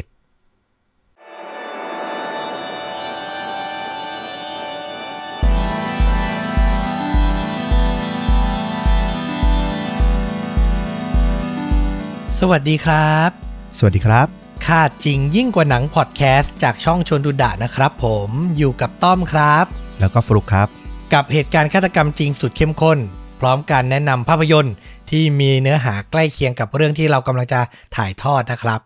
เข้าเรื่องราวแล้วกันวันนี้ต้องบอกว่าเป็นอีกหนึ่งเรื่องราวนะที่มันไม่ได้แบบมีความรุนแรง หรือมีความโหดเหี้ยมอะไรแต่อย่างใดเลยนะอืมแต่มันไปเข้มข้นตรงการวิเคราะห์และการตั้งคำถามหลังจากเหตุการณ์มันเกิดขึ้นนี่แหละ ว่าใครผิดใครถูกอืมคือผมว่าเล่าจบนะ จะมีคนวิพากษ์วิจารณ์กันค่อนข้างเยอะเลย ว่าสิ่งที่มันเกิดขึ้นเนี้ยมันเพราะอะไร โอ้โห น่าสนใจ แล้วที่สำคัญนะมันส่งผลกระทบทั่วประเทศเป็นเหตุการณ์ที่สำคัญเหตุการณ์หนึ่งเลย ในอเมริกาในยุค 90 อืม แต่ผมก็ไม่เคยรู้มาก่อนคือเพิ่งมาอ่านเจอแล้วถึงรู้ว่าโอ้โหเหตุการณ์เนี้ยมันสร้างอิทธิพลได้เยอะขนาดนี้เลยหรือ โอ้โห น่าสนใจมากแค่ทางด่วนรอบที่แล้วก็แบบ มีคนทักเลยว่า โอ้โหทำอารมณ์ขึ้นกันเป็นแถบ อ่า งั้นต้องมาลองฟังครั้งนี้ดูนะครับผม บอกไปแล้วว่าเหตุการณ์เกิดขึ้นที่สหรัฐอเมริกานะ แต่ก่อนจะไปถึงที่นั่น ผมขอพาไปที่ประเทศญี่ปุ่นครับ อืมที่เมืองนาโกย่าอยู่ห่างจากโตเกียวไปแบบเดินทางประมาณ 4 ชั่วโมงครึ่งนะครับ ไปรู้จักกับเด็กหนุ่มอายุ 16 ปีคนหนึ่งที่มีชื่อว่าโยชิฮิโร่ฮัตโตริ เขาเนี่ยเป็นลูกคนกลางในจำนวนพี่น้องทั้ง 3 คน บุคลิกลักษณะเขาเนี่ยต้องบอกว่าเป็น extrovert เลยนะครับผมคือคนญี่ปุ่นน่ะเราจะคุ้นชินกับการที่แบบชอบความเป็นส่วนตัวขี้อาย เป็น introvert อยู่กับตัวเองใช่ไหมอ่าแต่โยชิฮิโร่ฮัตโตริเนี่ยตรงข้ามเลยครับเขามีนิสัยที่แบบร่าเริง ชอบพูดคุยเจรจากับผู้คน แถมยังหลงไหลในกีฬารักบี้เป็นอย่างมาก นะครับเป็นบุคลิกที่แบบเราที่เป็นคนไทยที่มองคนญี่ปุ่นเข้าไปอาจจะไม่คุ้นชินเท่าไหร่เนาะแต่ด้วยความเป็นประเทศอะยังไงมันก็ต้องมีคนหลากหลายรูปแบบอยู่แล้วนะครับ นอกจากนี้เนี่ยโยชิฮิโร่ซึ่งผมขอได้สั้นๆ ว่าโยชินะครับผมเขายังมีความชื่นชอบในวัฒนธรรมแบบอเมริกันอืมต้องบอกว่าในช่วง 90น่ะวัฒนธรรม ภาพยนตร์ การ์ตูนต่างๆ ของอเมริกันนี่ต้องบอกว่าครองโลกเลยเนาะใช่ คลั่งไคล้ขนาดไหน ถึงขั้นที่โยชิเนี่ยเขาตัดสินใจส่งใบสมัครไปที่ American Field Service หรือตัวย่อ AFS อืมเชื่อว่าหลายคนน่าจะคุ้นเคยเนอะเราก็มีเพื่อนเคยไปหลายคน ก็คือโครงการแลกเปลี่ยนอะนักเรียนที่แบบไปใช้ชีวิตที่อเมริกา ไปอยู่กับครอบครัวอุปถัมภ์หรือโฮสต์นะเนาะเป็นเวลา 1 ปีนะครับผม ซึ่งในใบสมัครเนี่ย โยชิเขาเขียนไปว่า ไม่ว่าผมจะไปอยู่ที่ไหน ผมจะพยายามทำให้ประเทศนั้นน่ะ เป็นเหมือนบ้านเกิดแห่งที่สอง ผมสามารถทำอาหารญี่ปุ่น เช่นเทมปุระได้ และสามารถแนะนำการใช้ชีวิตแบบคนญี่ปุ่น ให้กับครอบครัวที่จะอุปถัมภ์ผมได้อืมคือทัศนคติมันดูแบบรู้เลยว่าแบบพร้อมจะโอเพนแบบเปิดมากๆ แล้วก็แบบเป็นคนที่แบบพร้อมจะเรียนรู้วัฒนธรรมใหม่ ๆ มากๆอะเนาะแล้วก็ทัศนคติที่ดีแบบเนี้ยแหละ ก็ทำให้เขาได้รับคัดเลือกเข้าโครงการ AFS ในที่สุดนะครับ ซึ่งแม่และพ่อของเขาที่มีชื่อว่าคุณมิเอโกะและคุณมาสะก็เห็นดีเห็นงามกับการออกเดินทาง ไปเรียนรู้โลกใหม่ของลูกชายในครั้งนี้ด้วยนะครับผม ช่วงฤดูร้อนในปี 1992 เนี่ย โยชิก็ออกเดินทางไปที่เมืองชื่อว่าบาตันรูชรัฐหลุยเซียนา ประเทศสหรัฐอเมริกานะครับ เพื่อไปพบกับ host หรือครอบครัวอุปถัมภ์อย่างครอบครัวเฮเมเกอร์อืมซึ่งสมาชิกเนี่ยประกอบไปด้วยผู้เป็นแม่อย่างแพทย์หญิงฮอลลี่เฮเมเกอร์นี่เป็นแพทย์หญิงเลยนะอืมส่วนผู้เป็นพ่อหัวหน้าครอบครัวเนี่ยชื่อว่าคุณดิกเฮเมเกอร์ทำงานเป็นนักฟิสิกส์ทฤษฎี โอ้โห ดูครอบครัวดีมากอะครอบครัวดีมากนะครับ ซึ่งทั้งคู่เนี่ยก็มีลูกชายวัย 16 ปีที่มีชื่อว่าเว็บ เฮเมเกอร์โดยครอบครัวเฮเมเกอร์เนี้ยเคยรับดูแลนักเรียนแลกเปลี่ยนมาแล้วหลายคนนะ แต่โยชิอะเป็นหนึ่งคนที่พอไปถึงอะก็สามารถสร้างความประทับใจให้ทั้งครอบครัวได้ทันทีครับ อย่างที่บอกไปนะด้วยความร่าเริง สดใสมีชีวิตชีวา พร้อมเรียนรู้สิ่งใหม่ ๆ อยู่เสมอ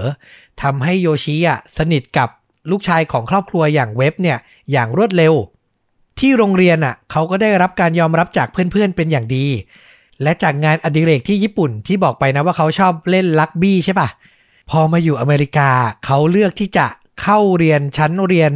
แจ๊สแดนซ์อือหืออเมริกันจ๋ามากเลยนะ หักมุมเลยนะ เออ เรียนเต้นแจ๊สอะ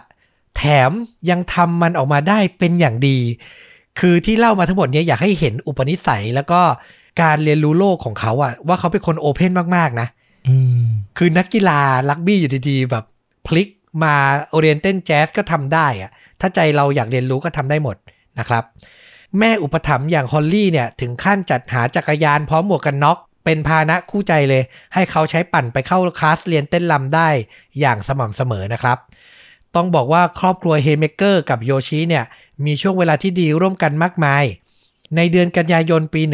1992 ทั้งหมดก็พากันไปเทศกาลดนตรีประจำเมืองอย่าง Blues Festival ถ้าไปเซิร์ช Google ดูจะรู้เลยว่าที่บาตันรูชเทศกาลนี้นี่คือดังมากอืมนะครับ และที่นั่นน่ะทำให้โยชิกับเว็บได้รู้จักกับนักเรียนแลกเปลี่ยนญี่ปุ่นคนอื่นๆอ่าที่ไปอยู่อเมริกาเหมือนกันนะครับ ทั้งหมดสนิทกันอย่างรวดเร็ว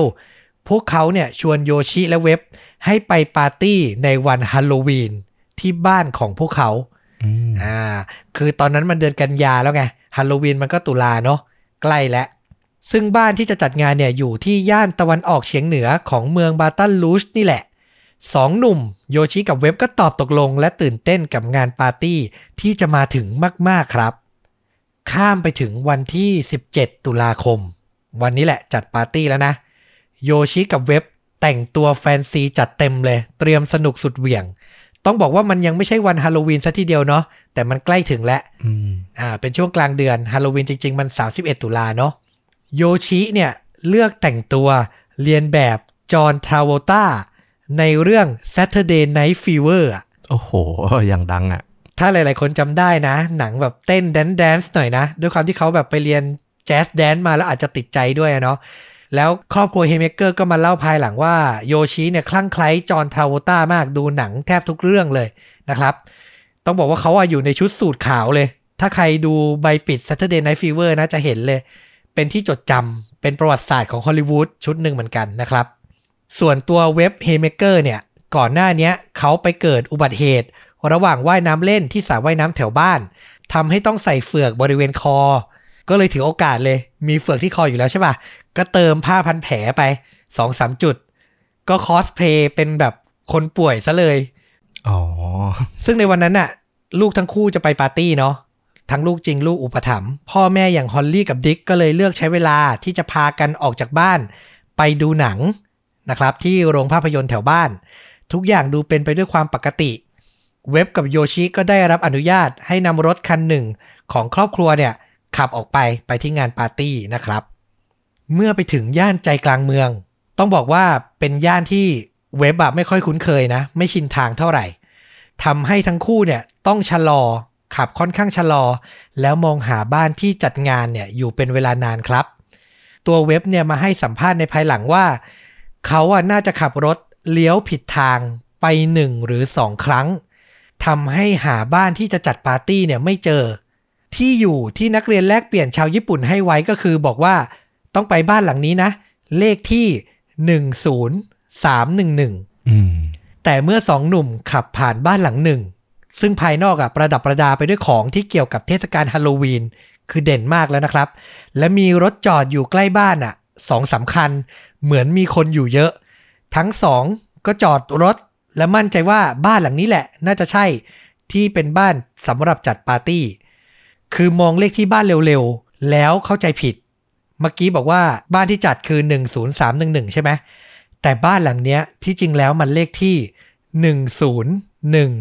10131 อืม ก็ใกล้ๆแล้วสลับไปหลักเดียวเท่านั้นเอง เว็บอะเป็นคนบอกว่าตอนนั้นเขามองเร็วๆ แล้วเขาคิดว่าใช่ก็เลยรีบจอดรถแล้วเดินลงไปนะครับ ทั้งเว็บกับโยชิก็เดินไปเคาะประตูหน้าบ้านอย่างมีความหวัง แต่ไม่มีเสียงตอบรับครับ และไม่มีใครเดินมาเปิดประตู ทั้งคู่เริ่มคิดแล้วว่าน่าจะเคาะประตูผิดบ้าน แต่ระหว่างที่กำลังจะหันหลังกลับไปขึ้นรถ สายตาของทั้งคู่ ก็เหลือบไปเห็นผู้หญิงคนหนึ่ง เธอเปิดประตูโรงรถด้านข้างของบ้าน คือไอ้นี่ไปเคาะประตูหลักนะอืมแต่ผู้หญิงคนเนี้ยเปิดประตูโรงรถขึ้นมา แล้วก็หันมองทั้งคู่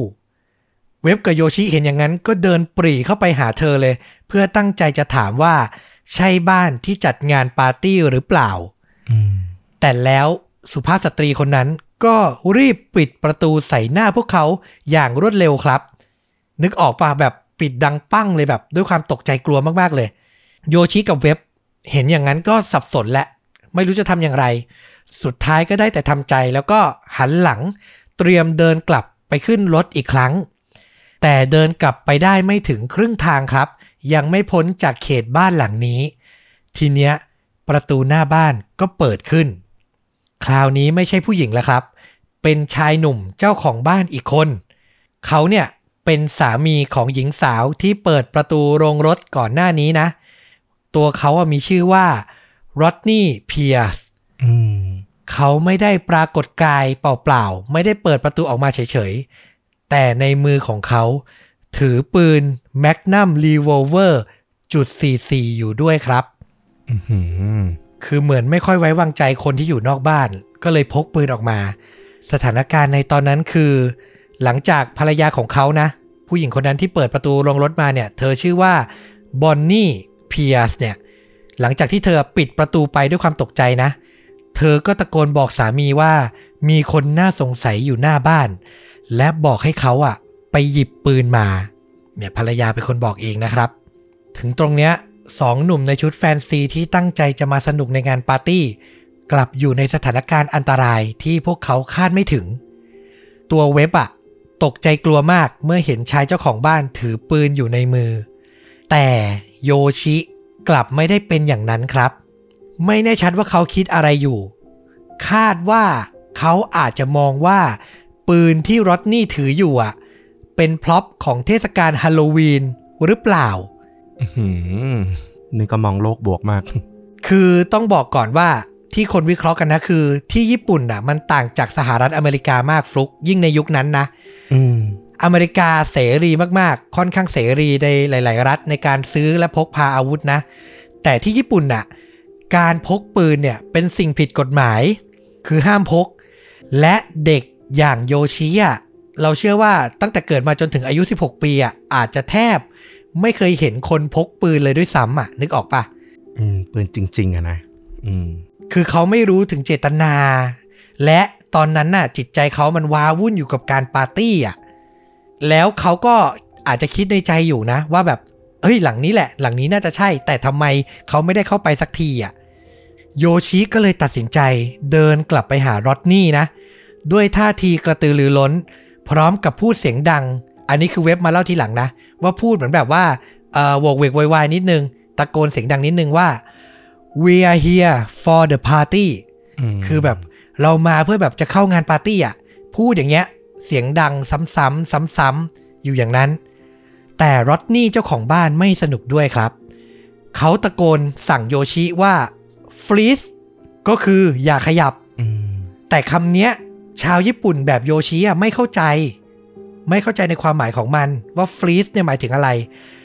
เขาก็เลยยังคงเดินเข้าไปใกล้ลอตนี่มากขึ้นเรื่อย ๆ ครับ ถึงตรงนั้นนะสถานการณ์เริ่มน่าตื่นตระหนก เว็บพยายามตะโกนบอกให้โยชิหยุดเดิน แต่ก็ไม่เป็นผล จนสุดท้ายมีเสียงดัง ปั้ง สนั่นไปทั่วบริเวณ ทุกอย่างตกอยู่ในความเงียบงันชั่วขณะหนึ่ง แน่นอนว่ามันคือเสียงกระสุนปืน จากปืนในมือของรอดนี่ ที่พุ่งเข้าใส่โยชิ บริเวณหน้าอกครับ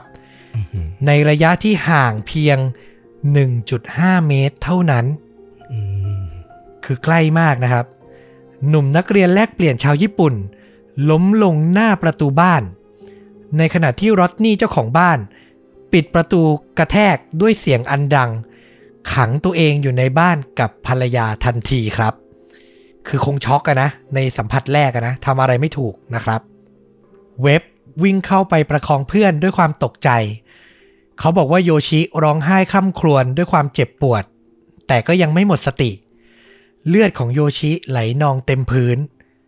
สุดท้ายเว็บตัดสินใจวิ่งไปขอความช่วยเหลือเพื่อนบ้านที่อยู่ใกล้เคียง บอกให้เขาช่วยโทร 911 ให้รถพยาบาลน่ะรีบมาให้เร็วที่สุด จากนั้นทั้งเว็บและเพื่อนบ้านคนนั้น วิ่งกลับมาดูอาการโยชิ พวกเขาพยายามกดบาดแผลเพื่อห้ามเลือด ในตอนนั้นเพื่อนบ้านที่เพิ่งมากับเว็บเนี่ยไม่รู้เลยนะว่าเกิดอะไรขึ้น และไม่รู้ว่าใครอะเป็นคนยิงโยชิอืมเขาก็เลยพยายามตะโกนเข้าไปในบ้านของบอนนี่กับรอดนี่นะ เพื่อขอความช่วยเหลือ คือเด็กหนุ่มชาวญี่ปุ่นอะล้มลงอยู่หน้าบ้านหลังเนี้ยเขาก็เลยแบบเฮ้ย มาช่วยกันหน่อย แต่สิ่งที่ได้รับกลับมาก็คือเสียงของบอนนี่ที่ตะโกนออกมาจากในบ้านว่า go away คือบอกให้ไปให้พ้นน่ะ เออ ถึงจุดนี้ก็แอบไม่เข้าใจนิดนึงเหมือนกัน ว่าตื่นตระหนกตกใจหรืออะไรไม่เข้าใจเหมือนกัน แต่ไม่ออกมาดูใจกันเลยนะครับ แล้วที่น่าตกใจกว่านั้นก็คือ รถฉุกเฉินน่ะ เราไม่แน่ใจนะว่าแบบ ด้วยความที่มันสุดสัปดาห์ หรือมีเคสเยอะหรืออะไร แต่มันใช้เวลาถึง 40 นาทีกว่าที่จะมาถึงอืมซึ่งแน่นอนว่านั่นน่ะไม่ทันการ เพราะกระสุนสังหารได้เจาะเข้าไปทำลายปอดของโยชิ และทำให้เขาเสียเลือดจนเสียชีวิตในที่สุดครับ อีกมุมหนึ่งของเมือง หลังดูหนังเรื่อง The Last of the Mohican ในโรงหนังจบฮอลลี่กับดิก พ่อและแม่อุปถัมภ์ของโยชิก็เดินออกมาจากโรงนะ พลางคุยกันว่า โชคดีนะ ที่ปัจจุบันเนี้ย อเมริกาไม่ป่าเถื่อนเท่าในหนังอีกแล้วอืมอืมอันนี้คือพ่อแม่เขาเล่านะ มันก็เป็นตลกร้ายนิดนึงนะ คือถ้าใครจำได้ The Last of the Mohicans มันแบบเล่าเรื่องในยุคแบบล่าอาณานิคมนิดนึงอะ่ะ มีการฆ่าฟันกันค่อนข้างเยอะ และคือคุยกันมาว่าแบบเอออเมริกาไม่ได้ป่าเถื่อนอย่างนั้นอีกแล้วโชคดีเนาะ หลังจากนั้นฮอลลี่อะก็เช็คเพจเจอร์ ยุค 90 นะ โทรศัพท์มือถือยังหาได้ยากนะครับผม แล้วก็พบว่ามีเบอร์อะติดต่อมาบอกให้โทรกลับ เมื่อเธอโทรกลับไปก็พบว่าเป็นสายของสถานีตำรวจ ที่แจ้งว่าเกิดเหตุฉุกเฉินกับลูกของพวกเขา พวกเขาก็ตกใจแหละตำรวจก็บอกต่อว่า ลูกชายที่แท้จริงของเขาอย่างเว็บอะปลอดภัย แต่ลูกชายอุปถัมภ์อย่างโยชิอะเสียชีวิตลงแล้วอืมถึงตรงนั้นโฮลี่กับดิก ก็ขับรถพุ่งตรงไปที่โรงพักเลยครับ และพวกเขาก็เจอกับลูกชายอย่างเว็บที่นั่งสับสนอยู่คนเดียว เพราะว่าตอนนั้นน่ะ รถฉุกเฉินน่ะ พาตัวโยชิไปโรงพยาบาลโดยไม่ได้พาเขาไปด้วย เขาก็น่าจะติดรถตำรวจมาที่สถานีนะ ตัวเว็บไม่รู้ว่าเพื่อนชาวญี่ปุ่นเป็นหรือตาย พ่อและแม่ของเขาเนี่ยเป็นคนรู้ก่อนแล้วก็แจ้งข่าวร้ายให้เว็บฟังคำแรกที่ออกจากปากของเด็กหนุ่มก็คือ แม่ของเขาน่าสงสารจริง ๆ คือหมายถึงแม่ของโยชิอะนะ คือคิดไปถึงแล้วว่าว่าแม่ที่อยู่ที่ญี่ปุ่นคงแบบ รู้ข่าวแล้วคงแย่มากๆนะครับ ซึ่งหลังจากนั้นไม่นานครอบครัวของโยชิที่ญี่ปุ่นก็ได้รู้ข่าวร้าย ผ่านนักเรียนแลกเปลี่ยนที่เป็นเพื่อนของโยชิเป็นคนแจ้งนะครับ สิ่งแรกที่มิเอโกะแม่ของโยชิทำหลังทราบข่าวก็คือ เดินเข้าไปในห้องนอนของลูก และก็นั่งร้องไห้บนเตียงอย่างน่าเศร้าเป็นเวลานานนะครับ คือเราเข้าใจความรู้สึกเลยอะรู้จากอีกซีกโลกหนึ่งอะมันจะทรมานใจขนาดไหนคือ ใจอะอยากจะไปดูลูกเดี๋ยวนั้นแต่ไปไม่ได้นะครับสองวันหลังจากเกิดเหตุ มิเอโกะผู้เป็นแม่และมาสะผู้เป็นพ่อของโยชิ ก็บินมาที่อเมริกา ซึ่งในตอนนั้นน่ะ มันเป็นวินาทีที่แม่อุปถัมภ์อย่างฮอลลี่อะ ทั้งรู้สึกผิด และหวาดกลัวจนจับใจ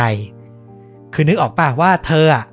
รู้สึกว่าโยชิอะเสียชีวิตระหว่างอยู่ในการดูแลของเธออและพ่อแม่ที่แท้จริงกำลังจะมา เธอไม่รู้เธอจะโดนอะไร โดนต่อว่า โดนตัดพ้อยังไงบ้าง แต่วินาทีแรกที่สองครอบครัวได้พบกัน มิเอโกะกลับไม่ได้มีท่าทีคับแค้นใจครับคำถามแรกที่เธอเอ่ยปากถามฮอลลี่ก็คือ เว็บเป็นอย่างไรบ้างอืม ก็คือห่วงลูกของอีกฝั่งหนึ่งเช่นกันว่ารู้สึกอย่างไรเพราะก็อยู่ในเหตุการณ์นะครับ ต้องบอกว่าทั้งสองครอบครัวต่างปลอบใจกันและกัน ไม่มีการโทษว่าใครผิด และนั่นก็ทำให้บรรยากาศเนี่ยพอจะทุเลาความทุกข์ลงได้บ้าง หลังจากนั้นต้องบอกว่าข่าวการถูกยิงเสียชีวิตของโยชิกลายเป็นข่าวดังไปทั่วโลกครับ โดยเฉพาะในญี่ปุ่นนะ ที่การพกปืนอย่างที่บอกไปเป็นสิ่งต้องห้าม ตรงนี้แหละที่อยากจะให้ฟังมากว่ามันแบบเกิดการเปลี่ยนแปลงในสหรัฐอเมริกาและที่สำคัญนะ มันมาจากผู้เป็นพ่อและแม่ของชาวญี่ปุ่น อย่างโยชิก็คือมาซากับมิเอโกะเนี่ยเขาใช้เหตุการณ์ที่เกิดขึ้นกับลูกชายนะ เป็นแรงผลักดัน หวังว่าจะไม่มีลูกของบ้านไหนอะต้องเจ็บปวดเพราะเหตุการณ์อย่างนี้อีกอืมหลังจากไปจัดพิธีศพให้ลูกแล้วนะ ระหว่างบินกลับประเทศญี่ปุ่น พวกเขาก็คิดแคมเปญเพื่อหวังรณรงค์ให้เกิดการเปลี่ยนแปลงกฎหมาย การพกอาวุธในสหรัฐ โดยตอนเริ่มต้นเนี้ยคือเอาคนในบ้านเกิดในญี่ปุ่นนี่แหละ มาร่วมกันลงชื่อก่อนอื้อหือแล้วก็ค่อยติดต่อผ่านสถานทูตผ่านอะไรไปอีกทีหนึ่งนะครับ อันนี้คือจุดเริ่มต้นนะ โดยมาสาและมิเอโกะนะครับ ส่วนที่เมืองบาตันลูชอะก็กำลังเข้มข้นเลย สื่อก็ทำการเกาะติดคดี ซึ่งตอนเนี้ยมีรอดนี่เพียสผู้ยิงอะนะเป็นผู้ต้องหา คือสื่อก็เกาะติดแบบใกล้ชิดมากๆนะครับ เป็นข่าวดัง แต่สิ่งที่น่าตกใจคืออะไรรู้ไหมอืมเบื้องต้นน่ะตำรวจตัดสินใจไม่ตั้งข้อหาใด ๆ กับรอดนี่เลยครับ เพราะที่รัฐหลุยเซียนามีกฎหมายที่เรียกกันว่า Castle Law Castle ที่แปลว่าปราสาทเนี่ยอืมนะครับ มันระบุไว้ว่า ถ้ามีบุคคลที่เชื่อว่าอาจสร้างความอันตรายบุกรุกเข้ามาในบ้าน เจ้าของบ้านมีสิทธิ์จะใช้อาวุธ เพื่อป้องกันตัวเองได้อย่างเต็มที่แคสเซิลหรือปราสาทในที่นี้ก็ใช้แทนเหมือนแบบสถานที่ส่วนตัวของเราอะ่ะ เป็นปราสาทส่วนตัวของเราเป็นบ้านของเราประมาณนั้นนะครับอืมรัฐเนี้ยมีกฎหมายเนี้ยที่บังคับใช้แบบเข้มข้นมากๆ เจ้าของบ้านมีสิทธิ์ป้องกันตัวเองนะครับ แต่อย่างไรก็ดี ด้วยความที่เคสเนี้ยมันได้รับความสนใจเป็นคดีดังไปทั่วโลก ผู้ว่าการรัฐหลุยเซียนาก็เลยทำการปรึกษาหารือกับสถานกงสุลญี่ปุ่น ในเมืองนิวออร์ลีนส์ก่อนจะทำการร้องเรียน ขอให้ตำรวจตั้งข้อหาฆ่าคนตายโดยไม่เจตนาให้กับรอดนี่ได้ในที่สุดครับอืมก็ต้องขึ้นศาลว่าความสืบพยานกันไปนะครับ และในชั้นศาลทนายของรอดนี่ ก็พยายามสู้โดยให้น้ำหนักกับคำว่า การป้องกันตัว เขายืนยันในศาลนะว่ารอดนี่ไม่ได้เป็นฆาตกร อย่าเรียกเขาว่าเป็นฆาตกรอืมเขาย้ำกับลูกขุนว่า ชายหนุ่มอย่างรอดนี่ก็คือชายหนุ่มธรรมดาที่เป็นเพื่อนบ้านของพวกคุณคนหนึ่งนี่แหละ และพฤติกรรมของโยชิก็ไม่น่าไว้วางใจมากๆ สิ่งที่น่าเศร้าของการว่าความในครั้งนี้ก็คือ ทั้งมาสะและมิเอโกะผู้เป็นพ่อและแม่ของโยชิเนี่ย ต่างบินมาฟังการพิจารณาคดีด้วยตัวเองอืมพวกเขาอะต้องได้ยินคำให้การของรอดนี่ที่บอกที่ตอกย้ำว่าลูกของพวกเขาอะเป็นคนที่ดูก้าวร้าว เคลื่อนไหวตัวเดินท่าทางน่ากลัวผิดปกติ และทำให้ภรรยาของเขาอย่างบอนนี่อะต้องหวาดกลัวอืมซึ่งฝั่งภรรยาอย่างบอนนี่ก็ให้การว่า ในเบื้องต้นที่เธอเห็นครั้งแรกเลยนะ ที่เปิดประตูโรงรถมา เธอมองไม่ชัดหรอกว่าโยชิอะเป็นคนเชื้อชาติไหน คือเธอมองว่าไม่เอเชียนก็อาจจะเป็นฮิสแพนิกอืมซึ่งไอประเด็นเนี้ยที่เธอพูดไปอะ มันก็กลายเป็นดราม่าต่อมาอีกแล้วว่าแบบสื่อถึงความไม่ไว้ใจในเชื้อชาติในสหรัฐอีกอะ ก็เป็นประเด็นขึ้นมาอีกประเด็นหนึ่งนึกออกปะอืมคือถ้าเห็นเป็นคนผิวขาวด้วยกัน ก็จะไม่หวาดกลัวขนาดนั้นใช่ไหมอะไรอย่างเงี้ย เรื่องมันก็แบบเป็นเรื่องเป็นราวไปอีก นอกจากเนี้ยเธอก็ให้การเพิ่มเติมว่า หลังจากลั่นไกปืนไปแล้วอะ เมื่อมาอยู่ในบ้านอะ สามีของเธออย่างรอดนี่อะก็ร้องไห้ฟูมฟายด้วยความเครียดและตกใจแล้วก็ทำอะไรไม่ถูก คือต้องการสื่อให้เห็นว่าลอตนี่อะไม่ได้เป็นฆาตกรแบบโดยกำเนิดหรือโดยตั้งใจนะ แต่มันคืออุบัติเหตุและทำไปเพื่อหวังป้องกันตัวจริงๆอืมสุดท้ายการต่อสู้ในชั้นศาลก็ดำเนินไปจนสิ้นสุดในเดือนพฤษภาคมปี 1993 วิธีการให้การที่บอกว่าตัวเองทำไปเพื่อป้องกันตัวของรอดนี่ยก็ได้ผลครับอืมลูกขุนตัดสินให้เขาพ้นข้อกล่าวหาทั้งหมด ไม่โดนอะไรเลยนะครับ ฟลุกฟังมาทั้งหมด เอาเบื้องต้นตรงเนี้ย ความรู้สึกฟลุกว่าไง อืม เรามีมุมมองในเรื่องของกฎหมายของแต่ละสังคมอะเนาะเหมือนเราไปอยู่บ้านเขาอะเราก็ต้องเคารพตามกฎหมายของพื้นที่นั้น แล้วก็ต้องยอมรับว่า เออ กฎหมายของอเมริกาเขามีพื้นฐานในเรื่องของการปกป้องทรัพย์สินส่วนตัวของเขาด้วยอาวุธปืนจริง ๆ แต่มันก็เป็นเรื่องน่าเห็นใจของทั้งสองฝ่ายนะ อันนี้มองมองในมุมเรานะก็คือ ทางรอดนี่ที่เป็นเจ้าบ้านอะเขาก็อยู่มาตามบรรทัดฐานสังคมแบบนี้ จนโต เขาก็รู้อยู่แล้วว่า ทุกคนที่อยู่ในลุยเซียนาต้องรู้ในกฎนี้ว่าเออถ้าคุณมีมีท่าทีคุกคามในพื้นที่บ้านคนอื่นอะ เจ้าของบ้านเขามีสิทธิ์ยิงนะ แต่ เขาไม่ได้คำนึงถึงว่า เออ มันก็อาจจะมีคนที่ไม่รู้เหมือนกัน แต่มันก็พูดไม่ได้ไง อย่างที่ว่าแหละ เหตุการณ์เกิดขึ้นในกลางคืน แล้วมันก็อาจจะทำให้ตัดสินใจอะไรได้ยาก มันเห็นไม่ได้ชัด ไม่รู้ว่าคือใครกันแน่ และท่าทีเป็นยังไง แล้วก็ ถ้าตามคำให้การของที่เล่ามา เราก็ว่า เออ มันก็พอจะมีความรู้สึกให้ได้ว่าเออถูกคุกคามมาแหละ แต่มองในแง่ของความเป็นมนุษยธรรมอะเนอะเราก็รู้สึกว่าเออมันก็เกินไปไอ้กฎเนี้ย คือคุณมีสิทธิ์ในการที่จะข่มขู่ก่อนที่จะตัดสินใจยิงใส่ ก็ได้ยิงปืนขึ้นฟ้าก็ได้ให้รู้ว่านี่อาวุธจริงนะ ขู่จริงนะ ยิงจริงนะ มันก็ทำได้ เป็นเรื่องน่าเห็นใจนะ แต่ก็เข้าใจแหละว่าเออ สุดท้ายเขาก็ตัดสินตามตามกฎหมายในของพื้นที่ที่มันเกิดเรื่องอะอืม ฟุกสรุปได้ดีมากนะครับผม แล้ว ก็เข้าใจเลยว่าเนี่ยขนาดเรามาฟังเหตุการณ์ทีหลังเรายังลำบากใจในการจะตัดสินเรื่องนี้เลยถูกไหมอืมแล้วคิดดูสิว่าผู้เป็นพ่อและแม่อย่างมาสาดและมีเอโกะจะหนักหน่วงขนาดไหนในตอนนั้นนะนะแต่ที่น่าทึ่งคืออะไรรู้ปะทั้งคู่อะไม่ได้ท้อแท้หรือผิดหวังหรือตีโพยตีพายกับการตัดสินของศาลเลยนะ พวกเขาอะยังคงมุ่งมั่นที่จะแก้ไขความผิดพลาดที่เขามองว่ามันเกิดจาก ตัวบทกฎหมายและค่านิยมที่ผิดๆของอเมริกาเนี่ยที่แบบมันพกปืน มันใช้อาวุธกันได้ง่ายไปอะเขาให้สัมภาษณ์กับนักข่าวนะว่าสำหรับพวกเขารอดนี่เพียร์สก็คือเหยื่อผู้เคราะห์ร้ายเช่นเดียวกันน่ะอืมกับสังคมที่มันเป็นมาอย่างนี้ที่มันมีกฎหมายพกอาวุธอย่างนี้อะ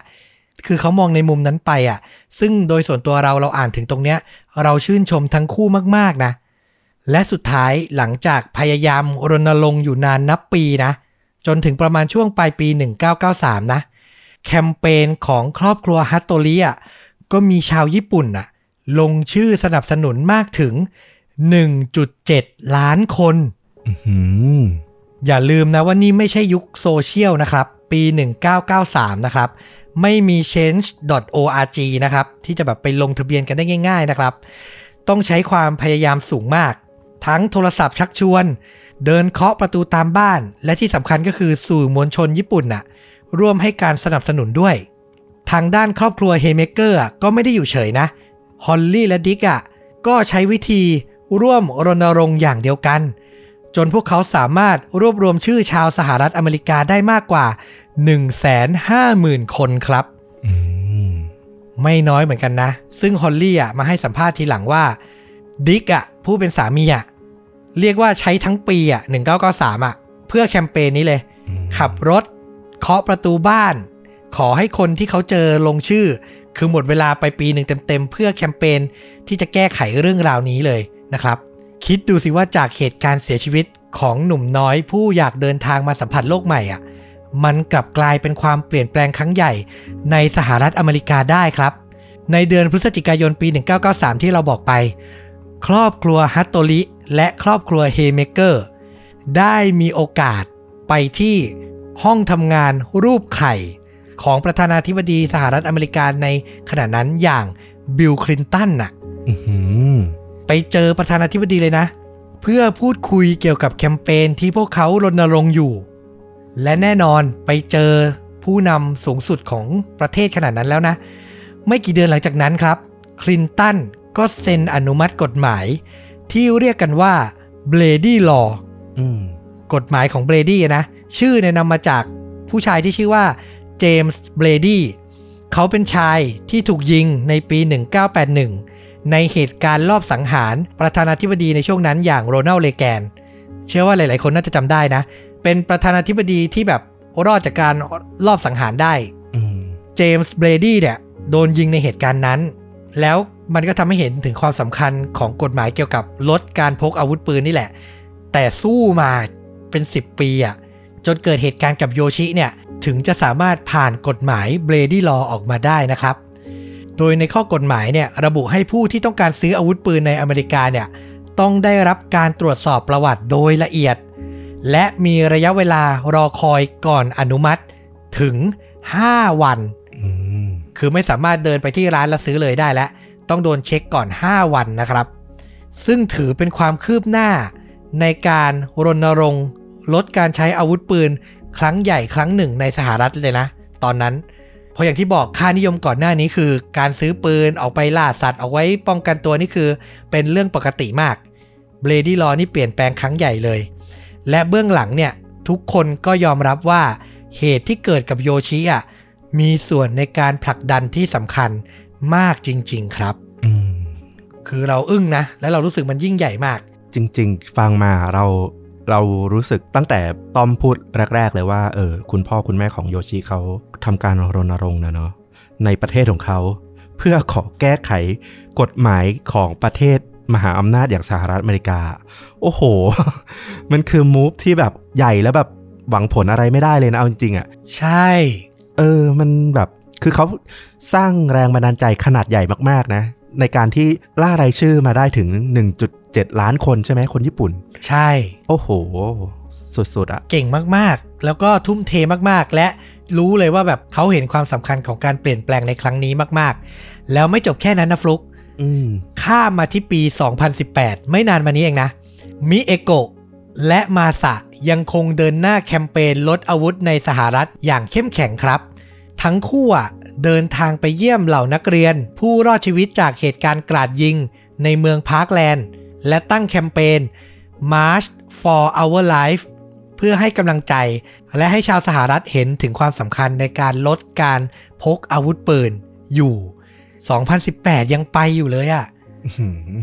เช่นเดียวกับครอบครัวเฮเมเกอร์นะ ก็ยังคงเดินหน้ารณรงค์ต่อ ในปี 2019 ครับ ฮอลลี่ซึ่งอายุ 74 แล้วนะ และดิกผู้เป็นสามีเนี่ย 79 แล้วนะ ได้บริจาคเงินหลายแสนเหรียญให้กลุ่มนักรณรงค์กฎหมาย อยากจะผ่านกฎหมายที่เรียกว่า Red Flag Law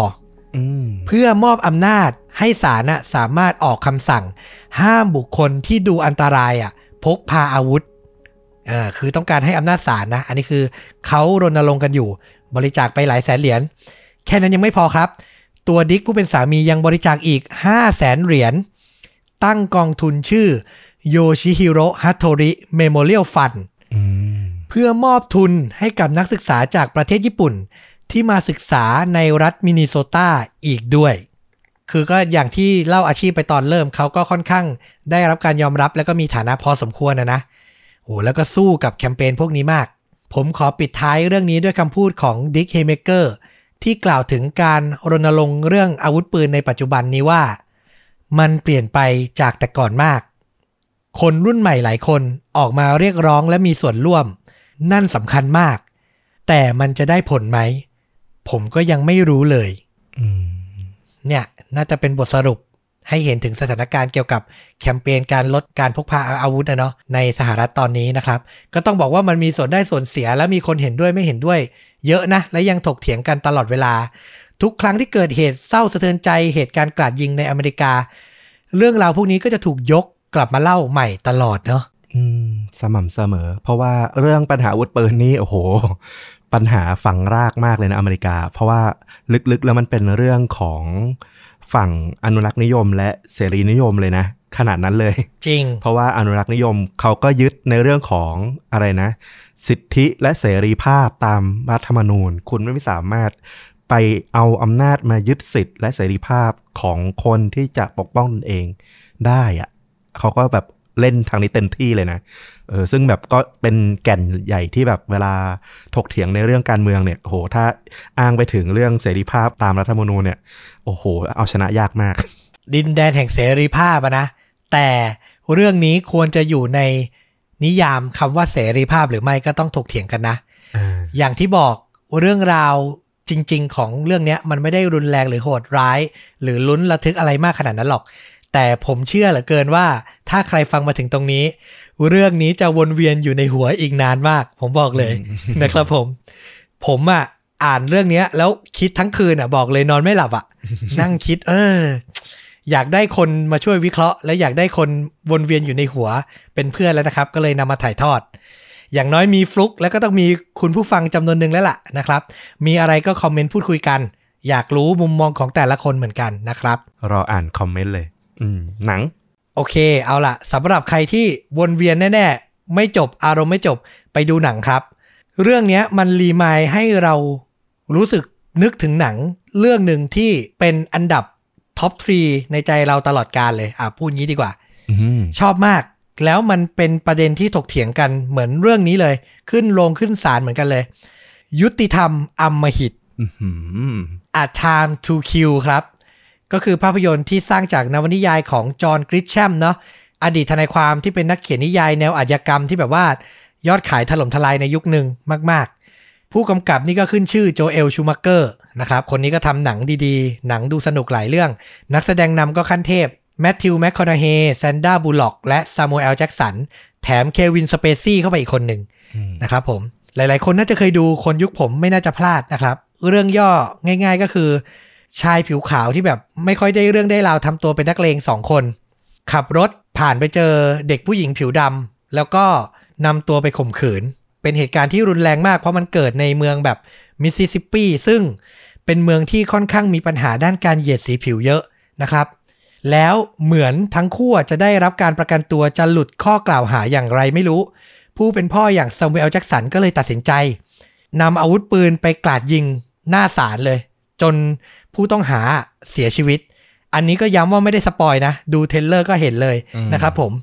เรื่องราวเข้มข้นหลังจากนั้นก็คือ ทนายความที่เข้ามาช่วยเหลือซามูเอลแจ็กสันผู้เป็นพ่อเนี่ยก็คือแมทธิวแมคคอนาเฮกับแซนด้าบูล็อกเนาะซึ่งก็จะเจอปัญหาเยอะแยะมากมาย ทั้งการข่มขู่จากเหล่าคนผิวขาวที่ต่อต้านที่เหยียดสีผิว ตัวเองเป็นคนผิวขาวมาช่วยคนผิวดำทำไม อะไรอย่างเงี้ยนะครับ แถมความผิดมันก็ซึ่งหน้ามาก ๆ มันดูจะพ้นข้อกล่าวหาได้ยากมาก ๆ แต่ต้องไปตามดูในภาพยนตร์ ผมรู้สึกว่ามันเป็นภาพยนตร์ที่ ทำให้เราค้นหาความหมายของคำว่ายุติธรรมอะได้ลึกซึ้งมากนะ เรื่องหนึ่งอืมอะไรที่เรียกว่าความยุติธรรมอะพอฟังเรื่องของโยชิจบ มันอาจจะไม่ได้เหมือนกันซะทีเดียวนะ แต่มันมีประเด็นในเรื่องของเชื้อชาติ ประเด็นในเรื่องของการตั้งคำถามว่ามันคือการกระทำเกินกว่าเหตุไหมอืมโทษที่คนที่ทำอย่างนี้ควรจะได้รับคือแบบไหน คือมันเข้มข้นเหมือนกันแล้วมูดแอนโทนมันได้มากๆ ก็เลยอยาก ชวนคนที่ไม่เคยดูไปดูนะครับ หาชมไม่ยากหรอกเรื่องเนี้ยอะไม่ยากดังเห็นเห็นโปสเตอร์ก็ร้องออกกันแล้วแหละเออผมแนะนำเพิ่มอีกเรื่องได้ไหม ได้เลยครับ อ่า ถ้าพูดถึงปัญหาเรื่องอาวุธปืนในสหรัฐอเมริกาเนี่ยนะแนะนำเลยพลาดไม่ได้กับสารคดีเรื่องนี้ Bowling for Columbine อ่าหนังของไมเคิลมัวนะ โอ้โห เผ็ดร้อนมาก เจาะไปในทุกแง่มุมลึกของเรื่องประเด็นอาวุธปืนนี่แหละในอเมริกาแล้วแบบ โอ้โหเต็มไปด้วยข้อถกเถียงนะ แต่ว่า ลีลาการเล่าของเขาเนี่ยตามสไตล์ไมเคิลมัวเลย สนุกมากแล้วก็ตลกร้ายเผ็ดร้อนมาก แนะนำให้ลองไปดู ดีสนุกแน่นอน แต่ก็ต้องย้ำอีกทีว่า ผู้กำกับอย่างไมเคิลมัวร์เขาก็มีจุดยืนทางการเมืองที่แบบชัดว่าเอียงไปทางหนึ่งนะอ่าเออแน่นอนคือ ถ้าเราดูเขาเราก็ต้องรู้นะว่าแบบ mindset เขาเป็นอย่างนี้นะครับผม อ่าก็ต้องดูและถกเถียงอะ่ะเออความสนุกของการดูสารคดีมันๆของไมเคิลมัวร์เนี่ยก็คือการถกเถียงกันนี่แหละว่าเห็นด้วยไม่เห็นด้วยอย่างไรนะครับ และนั่นก็คือความสนุกของการรับชมภาพยนตร์แหละเนาะอืมเอาล่ะก็น่าจะครบถ้วนนะครับกับพอดแคสต์ค่าจริงยิ่งกว่าหนังในวันนี้นะ หวังว่าจะได้รับทั้งอารมณ์ร่วมความบันเทิงแล้วก็ได้ข้อคิดไปด้วยนะอืมเออเคสเนี้ยก็อยากให้นะ ทุกตอนที่ทำมาก็คือหวัง ว่ามันจะสร้างประโยชน์สร้างข้อคิดดีๆ ให้กับคนฟังด้วยนะครับผม แล้วก็มาติดตามชวนดูดะได้ใหม่ทุกช่องทางนะ Facebook YouTube b l o g d i t Spotify และ Apple Podcast นะครับ อย่าลืมใครยังไม่ได้สมัครสมาชิกฝากด้วยครับ 50 บาทต่อเดือนได้ฟังตอนพิเศษ ซึ่งปลายสัปดาห์นี้ผม confirm มาแน่นอน จะเป็นจะตายก็จะต้องมานะครับสำหรับตอนพิเศษในเดือนตุลาคมนี้ ได้เรื่องแล้วฟลุกได้เรื่องแล้วใช่ไหม ได้แล้วครับ จริง ๆ ผมไม่น่าถามเลยเพราะคนที่ติดคือผมนะครับ ผมผมได้เรื่องแล้วเหมือนกันหาได้แล้วนะครับ มาแน่ๆ ปลายสัปดาห์นี้นะครับ กับตอนพิเศษสำหรับสมาชิกโดยเฉพาะสนับสนุนเราได้นะครับ กดปุ่มจอยหรือสมัคร ใต้คลิปติดกับปุ่ม Subscribe ได้เลย หรือถ้าใครใช้ iOS ก็กดลิงก์ที่อยู่ในใต้คลิปได้เช่นเดียวกัน สมัครเข้ามา support เราได้นะครับ กลับมาพบกับต้อมและฟุกได้ในตอนต่อไป วันนี้ลาไปก่อน สวัสดีครับ สวัสดีครับ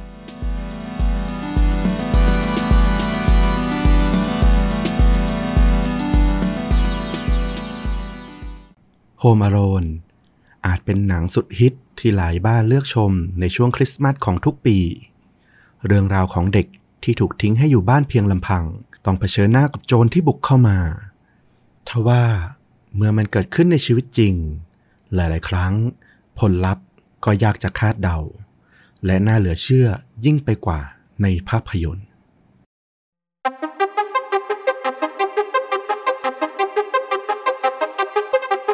สวัสดีครับ สวัสดีครับ เรื่องจริงยิ่งกว่าหนังพอดแคสต์นะครับผมอยู่กับต้อมครับ แล้วก็ฟลุกครับ2หน่อเหมือนเดิมฮะ จากช่องชวนดูดะนะครับ กับหนึ่งเรื่องราวจริงสุดเข้มข้นจนถูกนำไปสร้างเป็นภาพยนตร์นะครับ วันนี้มาจากทางฝั่งฟลุกเรื่องราวมาสไตล์ไหนประมาณไหนครับ ต้องบอกว่าจริง ๆอะบังเอิญไปเจอ trailer หนังเรื่องหนึ่ง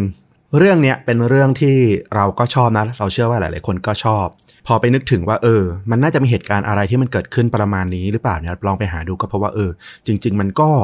เป็นเรื่องราวที่น่าสนใจทีเดียว อย่างที่เกริ่นไปตอนต้นคลิปนะเป็นเรื่องราวของเด็กที่ถูกให้อยู่บ้านเพียงลำพัง แล้วต้องเผชิญหน้ากับโจรที่บุกเข้ามา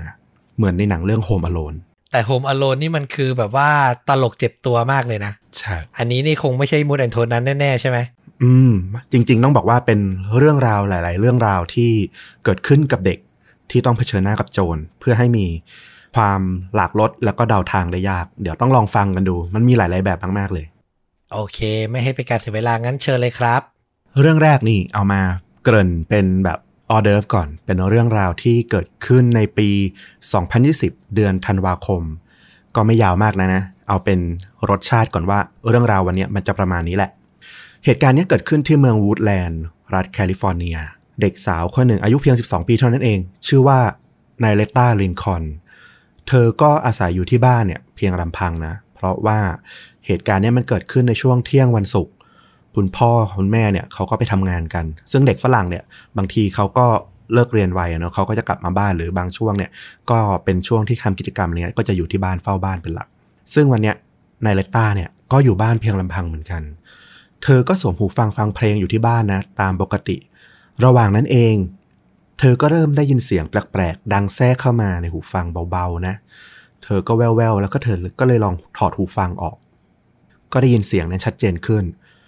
มันเป็นเสียงที่ใครบางคนเนี่ยกำลังพยายามพังประตูหน้าบ้านเนี่ย ของเธอเข้ามาอื้อหือเธอก็เริ่มรู้สึกแล้ว เออ มันเริ่มไม่ปกตินายเลต้าก็ไปคว้าไม้เบสบอลนะ เดินมา เดินมาดูว่ามันเกิดอะไรขึ้น จากห้องนอนของเธอเดินมาถึงบริเวณที่ห้องนั่งเล่นของบ้าน ก็มองเห็นประตูด้านหน้าละ ตอนนี้เธอเห็นแล้วว่ามีชายแปลกหน้าคนหนึ่ง พยายามทำลายประตูเข้ามา แต่มันติดสายคล้องประตูที่ล็อกเอาไว้ นึกออกนะเวลาไปโรงแรมอะไรอย่างเงี้ย เราจะมีสายคล้องประตู ที่มันคอยล็อกเอาไว้อีกชั้นหนึ่ง ซึ่งตอนเนี้ยประตูหน้าบ้านเนี่ยก็ติดอยู่แค่ตรงนั้นเอง ตัวกรอนเนี่ยถูกทำลายพังไปละ ติดแค่สายคล้องโซ่อีกนิดเดียวเท่านั้นเอง ผู้ชายแปลกหน้าคนนั้นเนี่ย ก็เห็นแล้วว่าเฮ้ยมีคนอยู่ในบ้าน เขาก็หยุดจ้องมองมาที่เธอนะ ผ่านไอช่องประตูที่มันเปิดออกได้นิดหนึ่งเนี่ย แล้วก็ตะคอกใส่เพราะเห็นเป็นเด็กผู้หญิงตัวเล็กๆแค่12 ปีเท่านั้นเอง เขาก็ตะโกนบอกว่าเปิดประตูให้เขาเข้าไปเดี๋ยวนี้นะ ก่อนที่เธอจะถูกฉันทำร้าย ซึ่งในเลต้าเนี่ยด้วยความที่ตกใจกลัวอยู่แล้วเป็นทุนเดิม แล้วเธออยู่บ้านเพียงคนเดียวเท่านั้นเอง เป็นผู้หญิงเด็กผู้หญิงอายุแค่ 12 ปีเท่านั้นเอง เธอกลัวมากว่าถ้าผู้ชายคนนี้เข้ามาในบ้านได้เธอจะต้องถูกฆ่าแน่ๆ เธอก็เลยตะโกนออกไปว่า ไม่ ฉันไม่อยากตาย แล้วก็วิ่งกระโดดถีบใส่ประตู จนกระแทกเข้าเต็มหน้าของชายผู้บุกรุกเนี่ย จนกระเด็นออกไปนะ โชคดีมากว่าจังหวะนั้นเนี่ย คือก่อนหน้านี้เนี่ย ตอนที่โจรคนนี้เนี่ย เดินด้อมๆมองๆอยู่บริเวณแถวแถวๆบ้านของนายเลตต้าเนี่ย ก็มีเพื่อนบ้านที่อยู่ละแวกนั้นเนี่ย โทรแจ้งตำรวจไปก่อนแล้วว่าเออ เห็นชายคนหนึ่งมาเดินด้อมๆมมองๆอยู่แถวแถวย่านระแวกเนี่ยหลายทีละตำรวจก็เลยมาถึง ทันแทบจะพอดีตอนที่โจรเนี่ยถูกถีบออกมาจากประตู ก็ทำให้สามารถจับกลุ่มได้อย่างทันทีเลยพ่อของนายเลต้าเนี่ยหลังจากที่ตำรวจโทรแจ้งนะว่าเออเนี่ยลูกสาวของเขาเนี่ยต้องเผชิญกับอะไรบ้าง เจอโจรมาบุกลุกบ้านอะไรเนี่ยเขาก็รีบกลับจากที่ทำงานมาที่บ้านทันที แล้วพอฟังเรื่องราวทั้งหมดจากลูกสาวเนี่ย เขาก็หัวเราะออกได้นะเออ เจ้าโจรกระจอกรายนี้เนี่ย โชคไม่ดีที่ดันมาเจอ เด็กสาวที่ไม่ได้อ่อนแออย่างที่เขาคิดไว้ ก็ทำให้แบบกลายเป็นเรื่องราวที่พอขำๆได้นะ แต่จริง ๆ เนี่ย ถ้าโจรคนนี้บุกเข้าไปในบ้านได้เนี่ย ก็ไม่รู้เหมือนกันว่านายเลต้าจะเจอกับอะไร หลังจากนั้นบ้าง อืม คือโดยส่วนตัวเราฟังจบแล้วนะ พอยิ้มนะ แต่แบบพอนึกถึง what if อย่างที่ฟลุกบอกถ้ามันเกิด ไปอีกทางหนึ่งอะอืมโอ้โห แล้วแบบหารกล้ามากนะปล้นกลางวันแสกๆ ตอนเที่ยงอะ่ะ อืม ใช่ ต้องบอกว่าน้องไนเลต้าเนี่ยโชคดีจริง ๆ นะ คือโอกาสที่จะเกิดเหตุการณ์ร้ายแรงกว่าเนี้ย แน่นอนเราเล่าเรื่องราวฆาตกรรมมากมายที่มันเป็นจุดเริ่มต้นจากการบุกรุกอย่างเงี้ย แล้วก็มีเด็กสาวที่แบบต้องเสียชีวิตไปเยอะมากเนาะอืมก็อย่างที่บอกแหละ เหตุการณ์บางอย่างมันอาจจะพอจบไปแล้วมันก็ขำๆได้นะ แต่ถ้ามันนึกถึงเหตุการณ์ที่มันเผชิญหน้าอยู่อะ เป็นน้องนายเลต้าที่เจอแบบโหคนกำลังบุกพังประตูอยู่หน้าบ้านเนี่ย มันก็เป็นอะไรที่แบบโหถ้านึกถึงเราตอนเด็ก ๆ เนี่ย มันก็น่ากลัวมากนะ จริงอีกนิดนึงชื่นชมตรงที่เพื่อนบ้านช่างสังเกต แล้วก็คอยช่วยเหลือสอดส่องเป็นหูเป็นตาให้กันด้วยนะอืมรวมถึงเจ้าหน้าที่ตำรวจที่ทำงานรวดเร็วนะ มาถึงที่เกิดเหตุทันท่วงที อยากให้แบบถ้ามีเคสอย่างนี้ในบ้านเราแล้ว ให้ทุกคนที่เกี่ยวข้องเป็นอย่างนี้ได้บ้าง จะดีมากเลยเอออ่า ใช่เลย มาถึงเรื่องราวเรื่องที่สองเรื่องนี้เกิดขึ้นเมื่อไม่นานมานี้เอง เมื่อวันพุธที่ 30 มิถุนายนนะปีนี้เองที่รัฐหลุยเซียนามีเด็กชายวัย 12 ปีคนหนึ่ง ก็อยู่บ้านตามลำพังนี้แหละ ระหว่างที่รอคุณแม่นะเขาออกไปซื้อของไปทำธุระด้านนอก ปรากฏว่า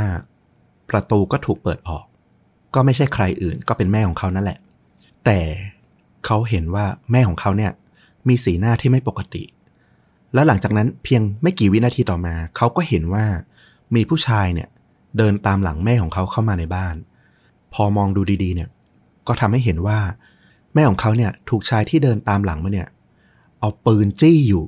อื้อหือถูกดักจี้ที่หน้าบ้าน แล้วก็ถูกบังคับให้เข้ามาในบ้าน ชายคนนี้เนี่ยมาทราบชื่อภายหลังนะว่าชื่อแบรดโรบองเป็นชายวัย 32 ปี ก็เรียกได้ว่าเป็นโจรเป็น หัวขโมยอะไรที่แบบมีประวัติไม่ดีอยู่แล้ว พอเข้ามาในบ้านได้เนี่ย ตัวแม่ของเด็กชายคนนี้เนี่ยก็รู้ตัวแล้วว่าเออ ถ้าไม่ทำอะไรสักอย่างเนี่ย นอกจากเธอจะเป็นอันตรายละ ถ้าโจรเนี่ยมันรู้ว่าในบ้านเนี่ย มีลูกชายวัย12ปีอยู่อีกคนเนี่ย โจรคนเนี้ยที่ถือปืนอยู่เนี่ย อาจจะทำอะไรลงไปที่อาจจะร้ายแรง เธอก็เลยตัดสินใจ หันไปแล้วก็สู้กับโจรในแบรดเลอบองเนี่ย ด้วยมือเปล่า ซึ่งแบรดเลอบองเนี่ยก็ต่อสู้กลับนะ แต่ก็ไม่ได้ยิง เพราะมองเห็นว่าก็เป็นแค่ผู้หญิงคนเดียว ตัวเล็กๆบางๆอะไรเงี้ย ก็ไม่ได้น่าจะทำอะไรทำร้ายอะไรเขาได้ ก็พยายามต่อสู้แย่งปืนกันเนี่ยแหละ ปรากฏว่าเด็กชายเนี่ย พอรู้แล้วว่าเกิดอะไรขึ้น แล้วก็แม่ของเขาเนี่ยกำลังตะลุมบอลถูกนายแบรดเลอบองเนี่ยเข้าทำร้ายเนี่ยด้วยความหวาดกลัวเนาะเด็กชายวัย12 ปีเท่าน้องนายเลต้าเลย เขาก็เลยตัดสินใจไปเอาปืนไรเฟิล สำหรับล่าสัตว์เนี่ยที่อยู่ในบ้านเนี่ยออกมาช่วยแม่ของเขา ปรากฏว่าน้องวัย12 ปีเนี่ยยิงเลอบองเข้าไปอย่างจังเลย หลังจากนั้นไม่นานเนี่ยตำรวจก็ได้รับแจ้งทางโทรศัพท์นะก็รีบรุดเข้ามาที่บ้านเนี่ยที่เกิดเหตุ หน่วยกู้ชีพเนี่ยก็พยายามปั๊มหัวใจเระบองขึ้นมา แล้วก็นำส่งโรงพยาบาลทันทีทว่าระหว่างที่นำส่งเนี่ยเขาก็ทนความเจ็บปวดของการถูกยิงเนี่ยไม่ไหว แล้วก็ตายบนรถพยาบาลนั่นเอง เด็กอายุ 12 นี่แบบใช้อาวุธเป็นเหรอปืนไรเฟิลนี่ยิงยากมากนะ อันนี้ไม่มีข้อมูลว่าเขาเคยไปฝึกยิงกับพ่อมาก่อนหรือเปล่าหรือว่ายังไงนะ หรือว่าอาจจะเป็นการตัดสินใจแบบเฉพาะหน้าแบบว่าภัยถึงตัวอะไรเงี้ยก็เลยแบบอะไรที่เอามาใช้ได้ก็เอามาใช้ก่อน ก็อาจจะเป็นการยิงแบบลั่นมือลั่นหรืออะไรเงี้ยเราก็ไม่รู้เหมือนกัน แต่ว่า คาดว่าว่าน่าจะยิงระยะไม่ไกลมากแหละ เพราะว่าปืนไรเฟิลมันมีแรงถีบอะเนาะ แล้วเด็กแค่ 12 ปีถ้าแบบยิงไม่เป็นเนี่ย ยิงระยะไกลเนี่ยน่าจะโดนยากอยู่ แต่ว่าอันเนี้ยโดนเข้าจังๆก็ก็เดาว่าน่าจะยิงระยะไม่ไกลมาก ซึ่งทางด้านในอำเภอเนี่ยนะ หลังจากที่เหตุการณ์นี้มันเกิดขึ้นเนี่ยเขาก็บอกว่าโอ้โหเขาพูดไม่ออกเลย เขาไม่รู้จะพูดอะไรกับน้องคนนี้เลยว่า ว่ามันเกิดเหตุการณ์ที่มันน่าสยดสยองนี้ขึ้นมาเนี่ย คือเขาก็จินตนาการนะว่าเออถ้าลูกๆของเขาเนี่ย ที่อายุใกล้ๆกันเนี่ย ถ้าต้องเผชิญเหตุการณ์แบบนี้เกิดขึ้นเนี่ย พวกเขาจะทำยังไง คือหนึ่งเนี่ย เรื่องราวตรงหน้าเนี่ยมันร้ายแรงมาก คุณแม่ถูกปืนจี้ แล้วก็ถูกผู้ชายที่ไม่รู้จักเนี่ย ร่างกายใหญ่โตเนี่ยกำลังทำร้าย แล้วหลังจากนั้นเขาก็ยิงปืนจนโจรคนนั้นเนี่ยตาย คือมันเป็นเรื่องสะเทือนขวัญที่เกิดขึ้นซ้อนกันสองอย่างนะ คือเขาก็บอกว่าเออ ถ้าเป็นเขาเองเนี่ยเขาก็แบบโอ้โห หมดคำพูดเหมือนกันไม่รู้จะพูดอะไร เพื่อปลอบใจน้องคนนี้เลย อืมซึ่งภายหลังเนี่ยตำรวจเขาก็ไปสืบต่อนะ จนไปพบว่าเออ มันยังมีผู้ร่วมขบวนการเนี่ย อีกสองคน คนหนึ่งเนี่ยยังติดคุกอยู่เลยชื่อว่าโจนาธานบาร์เกอร์ ซึ่งเคยถูกข้อหาฆาตกรรมมาละ แล้วก็มีข้อหาคดีลักพาตัวเนี่ย ติดตัวอยู่ เชื่อว่าแก๊งเนี่ยเป็นแก๊งที่ชำนาญเรื่องของการลักพาตัว แล้วก็เรียกค่าไถ่อะไรแบบเนี้ยส่วนอีกคนก็คือเจนนิเฟอร์บอล ก็ยังอยู่ในเรือนจำเหมือนกัน ก็คาดเดาได้เหมือนกันว่าแบรดเออร์บองเนี่ยอาจจะทำไปเพื่อแบบหาเงิน แล้วก็อาจจะเอามาขู่เพื่อให้ปล่อยตัวเพื่อนหรือเปล่าเนี่ยยังไม่รู้เหมือนกัน แต่ก็คาดเดาได้ว่าเออก็น่าจะมีความเชื่อมโยงกันระหว่างในแบรดเลอร์บองแล้วก็เพื่อนอีกสองคนที่ยังอยู่ในคุก ซึ่งสุดท้ายเนี่ยไอ้สองคนที่อยู่ในคุกเนี่ยก็ด้วยความที่หลักฐานมันไม่ได้เชื่อมโยงไปถึงว่าได้ร่วมกันวางแผนฆาตกรรมหรืออะไรอย่างเงี้ยก็เลยรอดตัวไปนะ แต่ก็ยังถูกต้องสงสัยในเรื่องของการร่วมมือ ลักพาตัวกักขังอะไรอย่างเงี้ยประมาณนี้โทษประมาณนี้อยู่ดี ซึ่งสุดท้ายเนี่ยเรื่องราวก็จบลงไป โดยที่ตัวเด็กชายเนี่ยก็ได้รับการช่วยเหลือนะทางด้านจิตใจก็ต้องไปพบแพทย์เนี่ยแหละเพื่อรักษาเยียวยาบาดแผลทางจิตใจต่อไป ซึ่งคุณแม่เขาก็บอกว่าเออ ลูกชายของเธอเนี่ยยังมีสภาพจิตใจที่ยังโอเคอยู่นะยังดีอยู่ แล้วก็ต้องคงได้รับการฟื้นฟูในภายหลังเนี่ยเรื่อยๆ เพราะว่าเหตุการณ์ที่มันเกิดขึ้นเนี่ยมันต้องเป็นบาดแผลทางจิตใจแน่นอน มันติดตาของเด็กชายคนนี้ไปจนโตแน่นอน อืม ถูกต้องเลยคือ เราก็แอบตั้งคำถามตรงนี้ไว้นิดนึง ไม่ได้ดูถูกประเทศตัวเองนะ แต่ถ้าเหตุการณ์นี้มันเกิดในประเทศตัวเองอะ ภาพที่เราจะได้รับจากข่าวหรือจากสื่อในประเทศเรามันจะไปในมุมมองไหน นึกออกปะเด็กคนนี้จะโดนมองว่าเป็นเด็กใจกล้าเป็นฮีโร่อะไรอย่างนี้หรือเปล่า ซึ่งจริง ๆ แล้วมุมมองที่ถูกต้องมันอย่างที่ข่าวนี้เป็นเลยคือ น้องคนนี้ต้องถูกแบบติดตามอย่างใกล้ชิดโดยผู้เชี่ยวชาญทางด้านวิเคราะห์ทางจิตอะไรอย่างนี้เลยนะ แล้วก็ต้องแบบคอยรักษาแล้วว่ามันจะเกิดบาดแผลในใจเขาแน่นอนอะ่ะ ต้องนอนฝันร้ายอะ่ะเอาจริง ๆ แบบต้องคิดถึงภาพในวันนี้การที่แบบเรายิงคนคนหนึ่งมันไม่ใช่เรื่องปกติอะใช่ต้อมพูดได้ถูกต้องทุกอย่างเลยก็คือทางในอำเภอเขาก็บอกว่าเออเนี่ยเขาก็สรุปได้ดีนะ เขาบอกว่าน้องคนเนี้ยซึ่งด้วยความที่เป็นข่าวเมืองนอกเนี่ย เด็กอายุยังไม่พ้นบรรลุนิติภาวะเนี่ยเขาไม่เปิดเผยชื่ออยู่ละยิ่งมีผลกระทบกับตัวน้องโดยตรงด้วยเนี่ยเออเขาก็พูดตรงๆเลยว่าเออ น้องเขาอะเป็นเพียงเด็กผู้ชายคนหนึ่งปกติ ที่บังเอิญมาอยู่ในสถานการณ์ที่มันไม่ปกติ เท่านั้นเอง คือพยายามให้น้องเขาเนี่ยเข้าใจสถานการณ์ให้ถูกต้อง ว่าจริง ๆ เขาไม่ได้ผิดปกติไม่ได้ทำอะไรผิดเลย มันเพียงแต่เขาอยู่ในที่ผิดที่ผิดสถานการณ์เท่านั้นเอง ซึ่งก็ต้องเน้นย้ำอีกทีว่าจริง ๆ ในบ้านเราทุกวันนี้ไอการโปรเทคเด็กเวลามีข่าวมีอะไรขึ้นมาอย่างเงี้ย มันก็ดีขึ้นในระดับหนึ่งนะ เทียบกับในอดีตที่แบบว่า โอ้เปิดหน้าเปิดตากันตรงๆอะเนาะอืม ใช่ เราว่าทุกวันนี้ก็คือสามัญสำนึกแล้วก็หลักเกณฑ์ในการเสนอข่าวมันก็ถูกปรับปรุงแล้วมีการเซ็นเซอร์หน้ามีการไม่เปิดเผยชื่อแล้วแต่มันก็ยังมีบางส่วนที่แบบ ก็ยังเปิดอยู่นึกออกปะคือ เราดูข่าวช่องหนึ่งอ่าปิดบังทั้งหมด เราปรับไปอีกช่องหนึ่งอ้าวเห็นหน้าชัดเลยอย่างเงี้ยมันก็ยังมีอยู่อะเออก็อยากให้มันเป็นมาตรฐานเดียวกัน แล้วก็แบบว่าให้เท่ากันทั้งหมดในเคสที่มันเป็นผู้เยาว์อะเนาะใช่ ไปถึงเรื่องที่สามนะ เหตุการณ์นี้เกิดขึ้นในเช้าวันศุกร์ที่ 14 มิถุนายน ปี 2019 เกิดขึ้นที่เมืองที่ชื่อว่าเมเบน รัฐนอร์ทแคโรไลนานะ ที่สหรัฐอเมริกา เด็กชายวัย 11 ปีนะ ชื่อว่าเบรดอน สมิธ วันนี้เขาก็อยู่เฝ้าบ้านตามลำพังนะ เพราะว่าคุณพ่อกับคุณแม่เนี่ยก็ออกไปทำธุระแล้วก็ทำงานนอกบ้าน เบรดอนก็กำลังคุยโทรศัพท์กับคุณแม่ของเขาเนี่ยในช่วงเช้าเนี่ยนะ ก็น่าจะไถ่ถามปกติว่าเอออยู่บ้านทานข้าวหรือยัง แล้วก็ทำอะไรอยู่บ้างอะไรอย่างนี้ ปรากฏว่ามีเสียงเคาะประตูดังขึ้น มีคนมาหา เป็นเสียงผู้หญิงคนหนึ่งเบรดอนเนี่ยเขาก็ได้ยิน เออ เป็นผู้หญิงคนหนึ่งบ่นพึมพำอะไรอยู่หน้าประตูเนี่ยสักอย่างเบรดอนก็วางโทรศัพท์จากคุณแม่นะ แล้วก็ไปดูว่าเออใครมาหาคุณพ่อคุณแม่ของเขาหรือเปล่า แต่ยังไม่ทันถึงประตูดี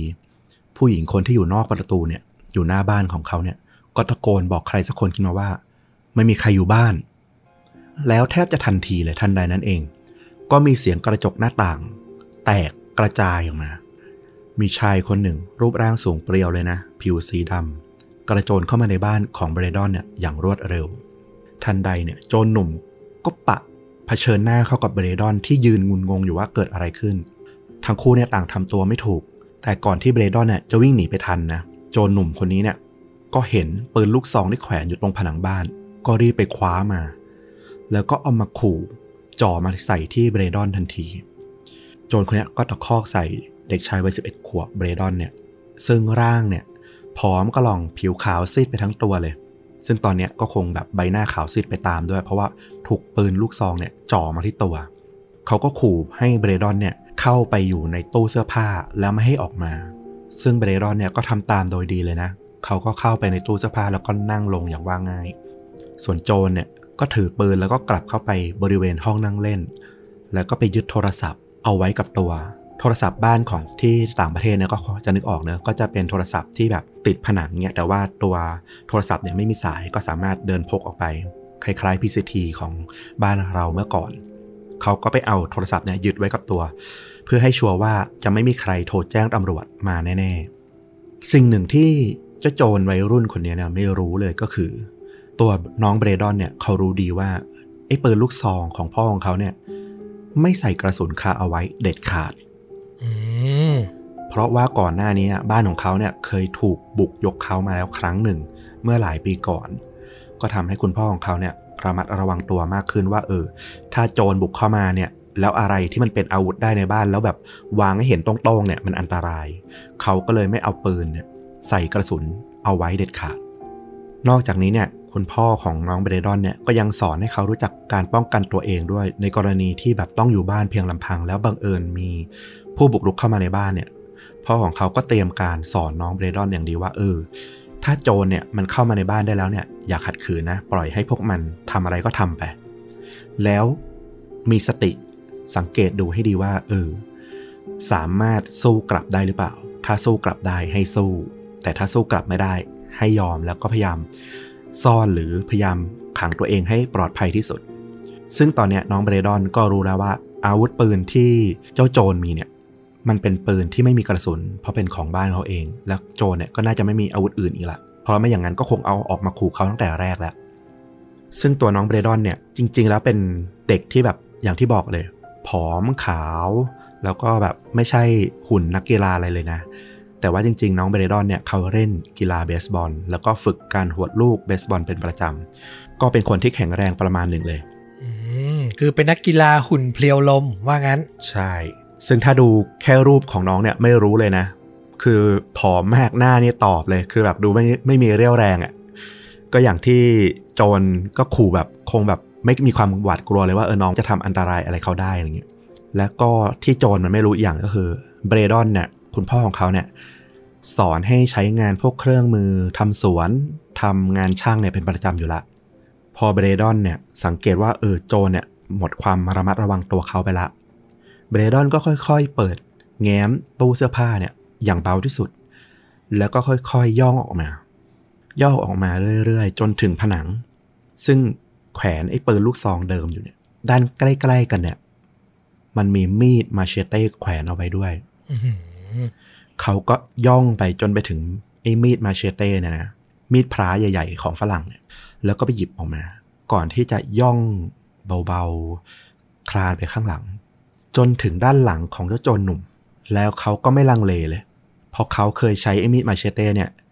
ใช้ตัดต้นไม้หลังบ้านของเขาเป็นประจำอยู่ละ มีความคล่องมืออยู่ละ เจ้าโจรเนี่ยไม่ทันรู้ตัว พอน้องเบรดอนเนี่ยมาถึงด้านหลัง เขาก็เอามีดเนี่ยฟันเข้าไปที่หลังศีรษะของโจรเข้าทันที เจ้าหนุ่มโชคร้ายเนี่ย โจรโชคร้ายคนเนี้ย ก็เรียกว่าโอ้โห บาดเจ็บเลือดโชคทันที ด้วยความตกใจแหละไม่รู้ว่าเกิดอะไรขึ้นเพราะถูกฟันอย่างรวดเร็วมาก พอสัมผัสได้ว่าเออ มีเลือดไหลออกมาเป็นทางเนี่ยเจ้าโจรก็ตกใจทิ้งปืน แล้วก็รีบคว้าโทรศัพท์ แล้วก็เครื่องเกม PlayStation ที่อยู่ตรงหน้าเนี่ย แล้วก็รีบวิ่งหนีออกไปทันที ซึ่งด้านนอกเนี่ยก็มีผู้ชายคนหนึ่ง จอดรถรอเตรียมไว้อยู่ละ แล้วก็มีผู้หญิงอีกคนหนึ่งที่เคาะประตูดูลาดราวตอนแรกเนี่ยอยู่ด้วย ทั้งสามคนก็ขึ้นรถแล้วก็รีบหนีไปเลย หลังจากนั้นไม่นานเนี่ยตำรวจก็มาถึงบ้านของเบรดอนนะ แล้วก็พบร่องรอยของเลือดต่างๆเนี่ยเต็มไปหมด เบรดอนตอนนี้ก็กำลังใจดีขึ้นแล้วเพราะว่าพ่อกับแม่ของเขาเนี่ยหลังจากที่ได้รับแจ้งจากทางตำรวจเนี่ยก็รีบกลับมาถึงบ้าน แล้วก็มาดูน้องจริงๆว่าเออเป็นยังไงบ้าง หลังจากนั้นไม่นานอีกประมาณ 2 วันเท่านั้นเองตำรวจก็ได้ข้อมูลเพิ่มเติมมาว่าเออ มีคนไข้ถูกฟันที่ศีรษะนะ มารักษาตัวอยู่ที่โรงพยาบาล แต่ว่าตอนนี้เนี่ยหนีออกจากโรงพยาบาลไปละหนีไปทางชุดคนไข้เลย พอทราบรายละเอียดของคนไข้รายนี้ก็ไปตรงกับรูปลักษณะตามที่เบรดอนเนี่ยอธิบายไว้ทุกอย่างเลยว่าเป็นชายวัยรุ่นสูงโปร่งนะแล้วก็ผิวสีดำ ตำรวจก็เลยไปสืบตามว่าเออคนไข้รายเนี้ยคือใครกันแล้วก็ตามไปจับได้ถึงที่บ้าน ซึ่งเด็กหนุ่มคนนี้อายุเพียง 19 ปีเท่านั้นเอง มีชื่อว่าจัทเวียนดาชอนฮอลนะ ตอนนี้เขาก็หนีมาอยู่ที่บ้านของคุณแม่ แล้วตำรวจก็เลยจับตัวได้ในที่สุดสำนักงานตำรวจของเมืองเนี่ยก็ได้ตั้งข้อหาหนุ่มฮอลเนี่ยวัย 19 ปีเนี่ยเรื่องของการบุกรุกแล้วก็ลักพาตัว รวมถึงกักขังนวงเหนี่ยวเด็กชายที่อายุไม่ถึง 12 ปีด้วย ตัวนายอำเภอเนี่ยก็บอกว่าโอ้โหโชคดีมากเลยที่งานนี้เนี่ยมันไม่มีจุดจบที่น่าเศร้านะ เพราะว่าจริง ๆ อย่างที่บอกมาตั้งแต่ต้นเลย มันเหมือนเหรียญที่แบบโยนเสียงไทายขึ้นไปอะเริ่มต้นเรื่องเหมือนกันทุกเรื่อง แต่จะจบหัวหรือก้อยเนี่ยออกได้หมดเลย แต่โชคดีที่เรื่องเนี้ยมันจบที่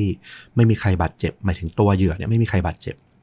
แล้วก็โชคดีที่น้องเบรดอนเนี่ย ก็ได้รับการฝึกฝนมาจากคุณพ่ออย่างดีนะ ก็ทำให้มีความไหวพริบ แล้วก็มีสติพอที่จะรับมือกับโจรได้ อืมชื่นชมในการตั้งสติและในการวางแผนของน้องเบรดอนนะ แต่ก็อย่างที่ฟุกบอกคือมันสองแง่ แล้วเราก็มองสองแง่อีกด้านก็คือ คนที่เป็นโจรที่โดนจับอะ ก็ยังเป็นเยาวชนอยู่ถูกไหมอายุ 19 ใช่ อืม ก็เหมือนกันคือ ไม่สามารถพูดได้เต็มปากว่าเขาเป็นอาชญากรรม อาชญากรมืออาชีพอะ่ะเขาก็คงต้องโดนปลูกฝังจากคนรอบตัวมาให้มาทำงานแบบนี้นึกออกปะเออก็คือเป็นคนที่ยังสามารถมีโอกาสกลับตัวได้ถ้าถามเรานะ แล้วถ้าเขาต้องเสียชีวิตไปสมมติเกิดฟันแล้วแบบมันรุนแรงจนเสียชีวิตอะ่ะมันก็เป็นเรื่องน่าเศร้าอีกแบบหนึ่งนะ อืมใช่ มันก็จะเป็นเหยื่อซ้อนเหยื่อเนาะอย่างที่บอกเหมือนเคสก่อนหน้านั้นด้วย ไม่ใช่แค่ตัวของโจรหนุ่มฮอที่จะเสียชีวิต ตัวน้องเบรดอนก็จะเผชิญสภาพเหมือนกับน้องผู้ชายในเรื่องก่อนหน้าเนี่ยที่จะต้องแบบโอ้โหเป็นบาดแผลทางจิตใจไปด้วย ถูกก็อยู่ดีๆ เราดันพลากชีวิตคนคนหนึ่งบนโลกนี้ไปอะ ยังไงก็เป็นตาบาปตลอดชีวิตแน่นอน อืม ใช่ มาถึงเรื่องสุดท้ายของวันนี้ละ เป็นเรื่องราวที่เกิดขึ้นในบ่ายวันพฤหัสที่ 26 กันยายน ปี 2019 ตำรวจ ก็ได้รับโทรศัพท์แจ้งนะว่าพบชายผู้ต้องสงสัยคนหนึ่งเนี่ยดูอาการพิรุษไม่ปกติกำลังวิ่งพล่านไปในระแวกชุมชน ที่ชื่อว่าพอร์ตชาร์ลอตต์ในรัฐฟลอริดา หลังจากตำรวจสายตรวจเนี่ยได้รับแจ้งเนี่ยก็มาถึงที่เกิดเหตุนะแล้วก็ได้รับข้อมูลเพิ่มจากชาวบ้านที่อยู่แถวนั้นว่าเออ ชายคนดังกล่าวเนี่ยเป็นหัวขโมยลักเล็กขโมยน้อยเนี่ยที่รู้จักกันในย่านนั้นดีชื่อว่าไรอันเครตอนโคอายุ 27 ปีเท่านั้นเอง เมื่อตำรวจเนี่ยไปถึงเนี่ย ก็พยายามหาตัวนะ จนเจอตัวโคในที่สุด ก็พยายามเรียกให้หยุด โคเนี่ยพอเห็นตำรวจ แทนที่จะหยุดก็รีบวิ่งหนีต่อไปทำให้ตำรวจเนี่ยต้องใช้เวลาอีกประมาณเกือบ 15 นาทีกว่าจะล้อมจับตัวได้ แล้วก็พบว่าเออโคเนี่ยถูกแทงบาดเจ็บมา มีแผลบริเวณที่มือแล้วก็บริเวณลำตัวด้วย ก็รีบนำส่งโรงพยาบาลไป หนุ่มโคเนี่ยก็พอถูกจับได้ก็สลบ แล้วก็ถูกนำส่งโรงพยาบาล ตำรวจเนี่ยก็รู้แล้วว่าน่าจะเกิดเรื่องอะไรขึ้นมา อาจจะมีการทะเลาะวิวาทหรือว่าหนุ่มโคเนี่ยน่าจะบุกเข้าบ้านไป แล้วก็ไปเจอเจ้าของบ้าน แล้วก็ต่อสู้วิวาทกัน ถูกทำร้ายหนีตายออกมาตำรวจก็เลยลาดตระเวนตามหาว่าบ้านแถวนั้นมีบ้านไหนที่เกิดเรื่องถูกบุกเข้าไปหรือเปล่า จนไปถึงบ้านหลังหนึ่งที่มีร่องรอยของประตูเนี่ยถูกงัดแงะบุกเข้าไป แล้วก็ได้ยินเสียงคนโวยวายอยู่ด้านในเนี่ยก็เลยเข้าไปในบ้าน บ้านหลังนี้เนี่ยเป็นของครอบครัวเอ็ดแมนซึ่งบ้านหลังนี้ก็มีอยู่ด้วยกันหลายคนนะ มีพ่อแม่ลูกชายลูกสาว ตัวลูกชายเนี่ยคนโตเนี่ยอายุ 15 ปี แล้วก็ลูกสาวคนเล็กเนี่ยอายุ 5 ขวบ ในบ่ายวันพฤหัสวันนั้นเนี่ยพวกเขาเนี่ยอยู่บ้านตามลำพัง ขณะที่แม่ของเขาเนี่ยก็ออกไปทำงานตามปกติ หนูน้อยลูกสาวคนเล็กเนี่ยวัยห้าขวบเนี่ยก็กำลังนอนอยู่ในห้องนอนของเธอเอง เธอก็ได้ยินเสียงเคาะประตูนะ แล้วก็พังประตูเข้ามา ตัวพี่ชายของเธอเนี่ยชื่อว่าไคลเลอร์เอ็ดแมนอายุ 15 ปีเนี่ยก็บอกให้ตัวน้องสาวเนี่ยไปซ่อนตัวอยู่ในห้อง ด้วยความที่เป็นเด็กเนาะเธอก็หวาดกลัวมาก แล้วก็มองเห็นว่ามีผู้ชายคนหนึ่งเนี่ยเป็นชายแปลกหน้าไม่รู้จักเลยกำลังเดินเข้ามาในบ้าน หลังจากที่พังประตูเข้ามาแล้วไคลเลอร์เนี่ยเดินมาที่ห้องนั่งเล่น แล้วก็เผชิญหน้ากับโจรหนุ่มที่ตัวใหญ่บึกบึนกว่าเขามาก หน้าตาน่ากลัวทีเดียวแหละ แต่เขาก็ไม่หวาดกลัวนะ เขาเอามีดติดตัวมาด้วย เพื่อที่จะข่มขู่ให้คนร้ายเนี่ยหนีออกไป หลังจากที่พบว่ามีคนอยู่ในบ้านแล้วก็มีอาวุธด้วย อีกอย่างหนึ่งที่ทำให้เขาใจกล้าขนาดเนี้ยเพราะว่าเบื้องหลังของเขาเนี่ยคือน้องสาว อายุแค่ห้าขวบเท่านั้นเอง ถ้าเกิดเรื่องร้ายแรงอะไรขึ้นไปเนี่ย น้องสาวเขาเนี่ยอาจจะถึงตายได้อืมด้วยความเป็นพี่ชายเนี่ยเขาก็ต้องออกมาไล่โจรออกไปให้ได้ ซึ่งคนร้ายที่บุกเข้ามาในบ้านของเอ็ดแมนเนี่ยก็คือโคนั่นแหละ โคเนี่ยมีปืนนะเขาเอาปืนน่ะชี้ไปที่ไคลเลอร์ แล้วก็บอกว่ายกมือขึ้นแล้วก็ยอมซะดีๆ ระหว่างที่เขาเดินเข้ามาจะจับตัวไคลเลอร์เนี่ยไคลเลอร์ด้วยความที่เป็นพี่ชายเนี่ย รู้แล้วว่าถ้าเขาถูกจับเนี่ย มันรับประกันความปลอดภัยอะไรไม่ได้เลย เพราะว่าดูโคเนี่ย ก็ดูแบบคุยด้วยไม่รู้เรื่องละไคลเลอร์ก็เลยตัดสินใจเนี่ยเอามีดสู้กลับ ฟันไปที่มือแล้วก็แทงไปที่ลำตัวของโคนะ โคเนี่ยก็บาดเจ็บนะก็เอาสันปืนเนี่ยทุบตีไคเลอร์ แล้วก็พยายามแย่งมีดจากเด็กชายวัยสิบห้าปีเนี่ยที่กำลังต่อสู้สุดชีวิตของเขาเนี่ยก็ยื้อแย่งกันไป จนในที่สุดเนี่ยโคเนี่ยด้วยความที่บาดเจ็บแล้วก็รู้สึกว่าเออ เหตุการณ์มันชักจะบานปลายวุ่นวายใหญ่โตไปแล้วก็เลยวิ่งหนีออกมาจากบ้าน แล้วก็ถูกเพื่อนบ้านเนี่ยมองเห็นแล้วก็โทรแจ้งตำรวจ จนไปถูกจับตามที่เล่าไปตอนแรกนั่นแหละ ส่วนแม่ของเด็กๆเนี่ยก็อยู่ที่ทำงานนะ ก็ได้รับแจ้งผ่าน Facebook อะว่าเออในระแวกบ้านของเธอเนี่ยเกิดเหตุการณ์บุคคลต้องสงสัยเนี่ยทำร้ายบุกเข้าบ้านอะไรอย่างเงี้ย ซึ่งใน Facebook มันก็จะมีอัลกอริทึมที่แบบจะแจ้งเตือนภัยเนาะอย่างเช่นเเวลาแผ่นดินไหว บางทีเราก็จะได้รับแจ้งเลยว่าเออ เพื่อนของเราที่อยู่ในพื้นที่นั้นเนี่ยปลอดภัยหรือเปล่า ก็อารมณ์ประมาณนั้น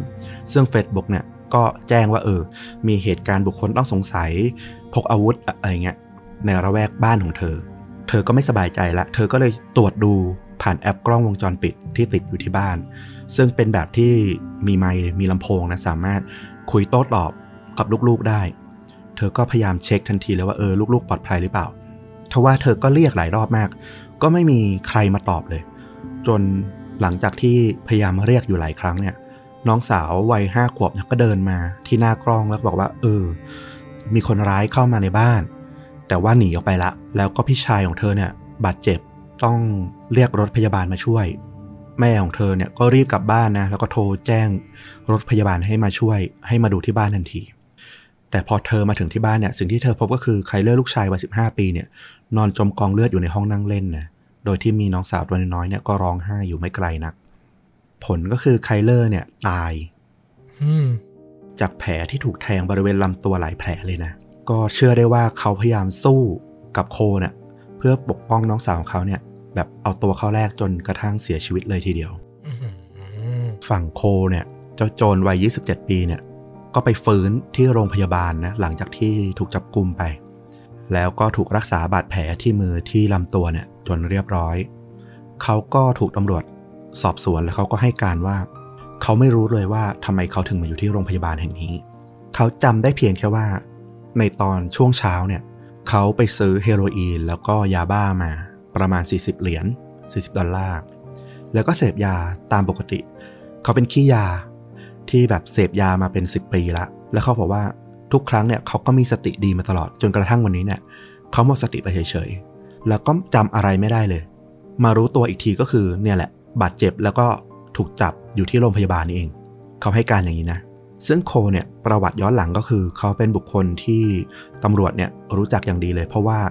เป็นขี้ยาที่มีประวัติใช้ยาเสพติดแล้วก็กำลังถูกคุมประพฤติอยู่ด้วย เขาเคยถูกจับมาไม่ต่ำกว่า 20 ครั้งละตั้งแต่ 10 กว่าปีก่อน แล้วก็ยังมีข้อหาโจรกรรมลักเล็กขโมยน้อยอะไรพวกนี้อยู่ด้วย ก็คือโอ้โห เป็นขี้ยาตัวพ่อแหละซึ่งหลังจากคดีนี้เนี่ยเกิดขึ้นโคก็ติดคุกนะรอการพิจารณาคดี ซึ่งตำรวจก็พยายามรวบรวมหลักฐานข้อมูล จนกระทั่ง 2 ปีผ่านมาถึงปีนี้เนี่ยก็ยังไม่ได้ตัดสินนะ รอการขึ้นศาลอยู่เพราะว่าข้อหาในเบื้องต้นเนี่ยที่ถูกตั้งไว้ตอนแรกเนี่ยคือบุกเข้าบ้านแล้วก็พยายามลักเล็กขโมยน้อยโจรกรรมเท่านั้นเอง ยังไม่สามารถโยงไปถึงเรื่องของการฆาตกรรมได้ตำรวจอายการก็พยายามเก็บข้อมูล สัมภาษณ์เพื่อนบ้านกว่า 80 คนเลยนะ แล้วก็เก็บรวบรวมหลักฐานเพื่อที่จะเอาข้อหาฆาตกรรมเนี่ยฟ้องโคให้ได้ จนถึงปี 2021 2021เนี่ยก็คดียังไม่ได้ถึงที่สิ้นสุด แต่เรื่องราวนั้นก็เป็นเรื่องราวที่หดหู่อย่างมากทีเดียวของเมืองนะของเพื่อนบ้านแล้วก็ของครอบครัวของไคลเลอร์ด้วย เพราะทุกวันนี้เนี่ยเขาก็ยังคงคิดถึงเด็กชายวัย 15 ปีที่จิตใจดีคนนี้มาก ๆ ก็หวังว่าความยุติธรรมเนี่ยจะมาเยือนถึงฮีโร่ตัวน้อยคนนี้โดยไวก็เป็นเรื่องราวของวีรบุรุษวัย 15 ปีที่ปกป้องน้องสาวของเขา จนแลกด้วยชีวิตอะนะแต่ก็เป็นเรื่องราวที่เราก็ไม่อยากให้เกิดขึ้นเลย ถึงเขาจะเป็นวีรบุรุษ ในตอนหลังก็ตามนะปิดท้ายเรื่องนี้ทำให้เห็นเลยว่าเนี่ย สถานการณ์ที่มันเกิดขึ้นกับเหล่าเด็กหรือเยาวชน เคสที่มีขโมยหรือผู้ร้ายเข้าบ้านอย่างเงี้ย มันพร้อมจะเกิดได้ทุกแง่ทุกมุมจริง ๆ ทั้งเศร้าที่สุดแล้วก็โชคดีที่สุด นั่นแหละ แล้วพอมันเกิดเคสที่มันเศร้าที่สุดมันก็แย่มาก ๆเลยนะครับ แต่อยากจะแนะนำได้อย่างหนึ่งคือนี่แหละ เราไม่รู้ว่าเหตุการณ์แบบนี้จะเกิดขึ้นกับครอบครัวหรือคนที่เรารักหรือเปล่า สิ่งไหนที่มันพอจะเป็นสิ่งที่ป้องกัน หรือช่วยเหลือในยามขับขันได้อะใช้ไปเถอะอืมทั้งกล้องวงจรปิดทั้งอะไรเงี้ย เดี๋ยวนี้ราคาก็ไม่แพงแล้วนะ มีไว้ก่อน อย่าคิดว่าแบบโอ๊ยไม่จำเป็นไม่จำเป็นเราว่าเรื่องพวกเนี้ย ถึงเวลามันจำเป็นนะมันจะโคตรจำเป็นเลย อืม เสียน้อยเสียยากนะ เสียมากเสียง่าย อย่าเป็นอย่างนั้นดีกว่า ถูก ถูกเลย จริง ๆ เรื่องนี้เนี่ยเราอะไปฉุกคิดขึ้นมาตอนที่ไปอ่านคอมเมนต์คอมเมนต์หนึ่งในช anel เราของเราเนี่ยแหละที่มีแฟนช่องเนี่ยมาคอมเมนต์ว่าเออเขาฟังคลิปของพวกเราเนี่ยแล้วเขาก็รู้สึกว่าเออได้ประโยชน์ ได้เรื่องราวเป็นอุทาหรณ์เป็นข้อเตือนใจเนี่ยเอาไปใช้ในชีวิตจริงเนี่ยหลาย ๆ เรื่องเลย แล้วเราก็เลยรู้สึกว่าเออ เรื่องนี้มันน่าจะมีประโยชน์กับเด็กๆ น้องๆ หลาย ๆ คนรวมถึงครอบครัวที่มีน้องๆ เด็ก ๆ อยู่บ้านด้วย เราเชื่อว่าไม่ใช่แค่เมืองนอกหรอก เมืองไทยเนี่ยทุกที่แหละ มันก็จะมีเหตุการณ์ประมาณเนี้ยเกิดขึ้นอยู่แล้วที่แบบ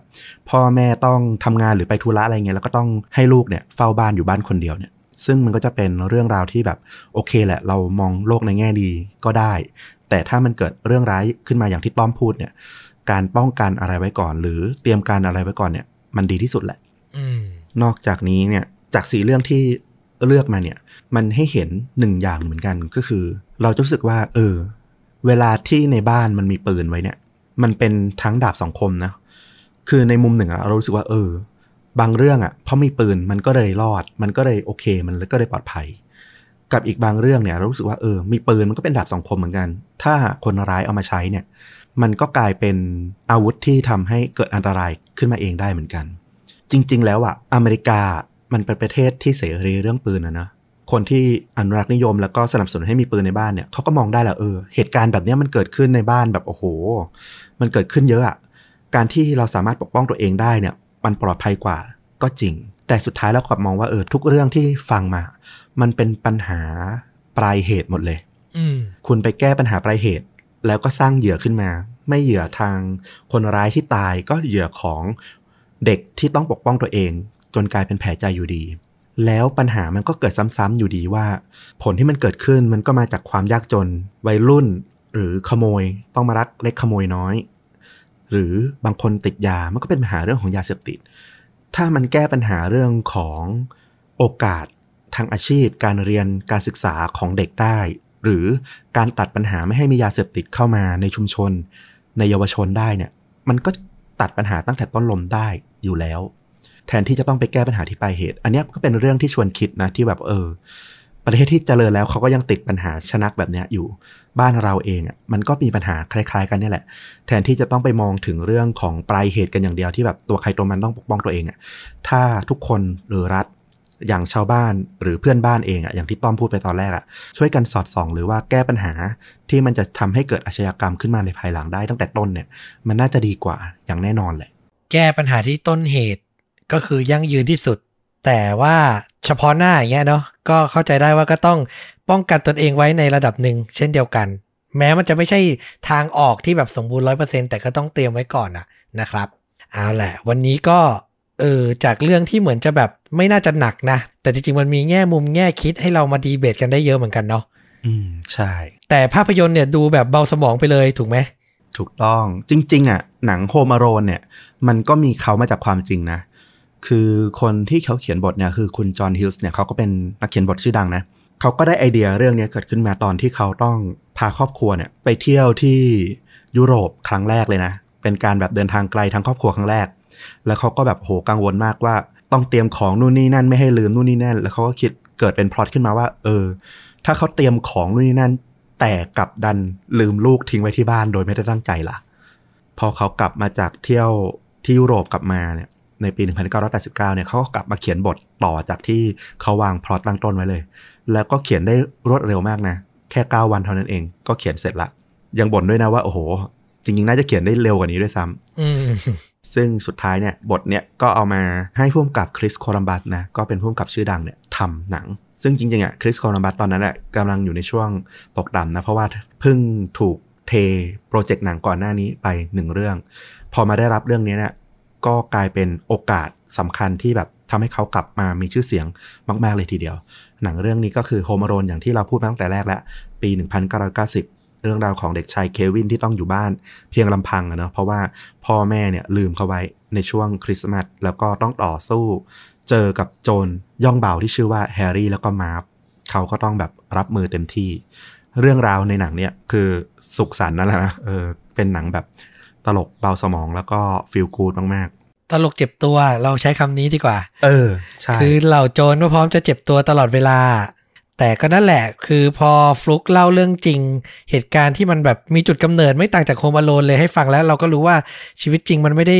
สนุกอย่างนั้นนะนะ แต่เราว่าหนังมันก็แบบช่วยบรรเทาทุกข์ได้ ฟังเรื่องราววันนี้อาจจะแบบเศร้าตามอะไรอย่างเงี้ย ไปดูหนังให้มันคลายเครียด ก็เป็นหนังเรื่องหนึ่งที่สำหรับเราก็คือ timeless เหมือนกันนะ ใช่ เปิดดูเมื่อไหร่ก็เพลินอะเออสนุกตลอดนะครับ แล้วก็ใครที่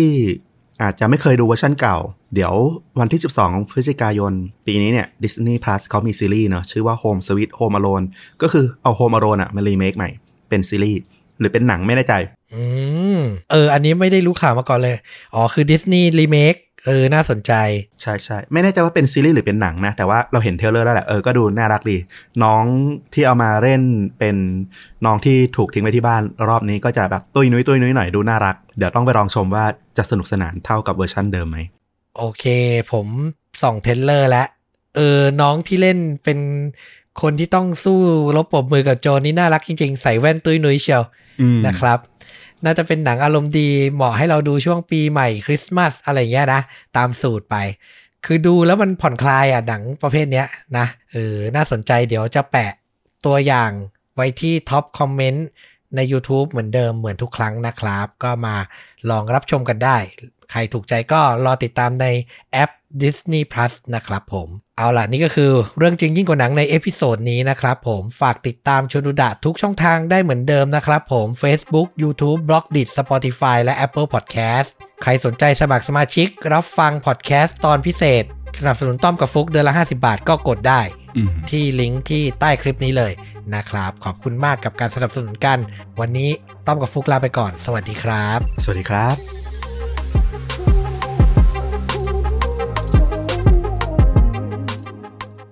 เอลิซาเบธสมาร์ทเด็กสาววัย 14 ปี ถูกลักพาตัวออกจากบ้านกลางดึก เธอต้องสู้อยู่กับคนร้ายเพียงลำพัง ความหวังอยู่ที่น้องสาวผู้เห็นเหตุการณ์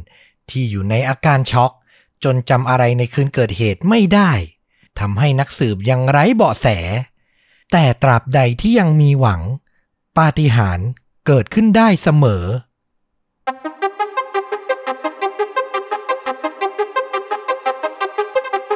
สวัสดีครับ สวัสดีครับ เรื่องจริงยิ่งกว่าหนังพอดแคสต์จากชนดูดักกลับมาอีกแล้วนะครับ อยู่กับต้อมครับ แล้วก็ฟลุกครับ วันนี้ก็จะมาถ่ายทอดหนึ่งเรื่องจริงสุดเข้มข้นจนถูกนำไปสร้างเป็นภาพยนตร์เหมือนเดิมนะครับ วันนี้นี่อยากพาคุณผู้ฟังทุกท่านกับฟลุกไปที่เมืองที่มีชื่อว่า Salt Lake City อืมมันอยู่ในรัฐยูทาห์ประเทศสหรัฐอเมริกาครับ เหตุการณ์เริ่มต้นในกลางดึกของวันที่ 5 มิถุนายน ปี 2002 เมื่อเด็กสาววัย 14 ปีคนหนึ่ง ที่มีชื่อว่าเอลิซาเบธสมาร์ทตื่นขึ้นมากลางดึกฟลุกอืมแล้วก็ต้องพบกับภาพที่ไม่คาดคิด คือมีมีดจ่ออยู่ที่คอของเธออืมมีคนนะเอามีดจ่อที่คอของเธออยู่นะครับ เป็นชายปริศนาคนหนึ่ง ที่บุกเข้ามาในห้องนอน เขาเนี่ย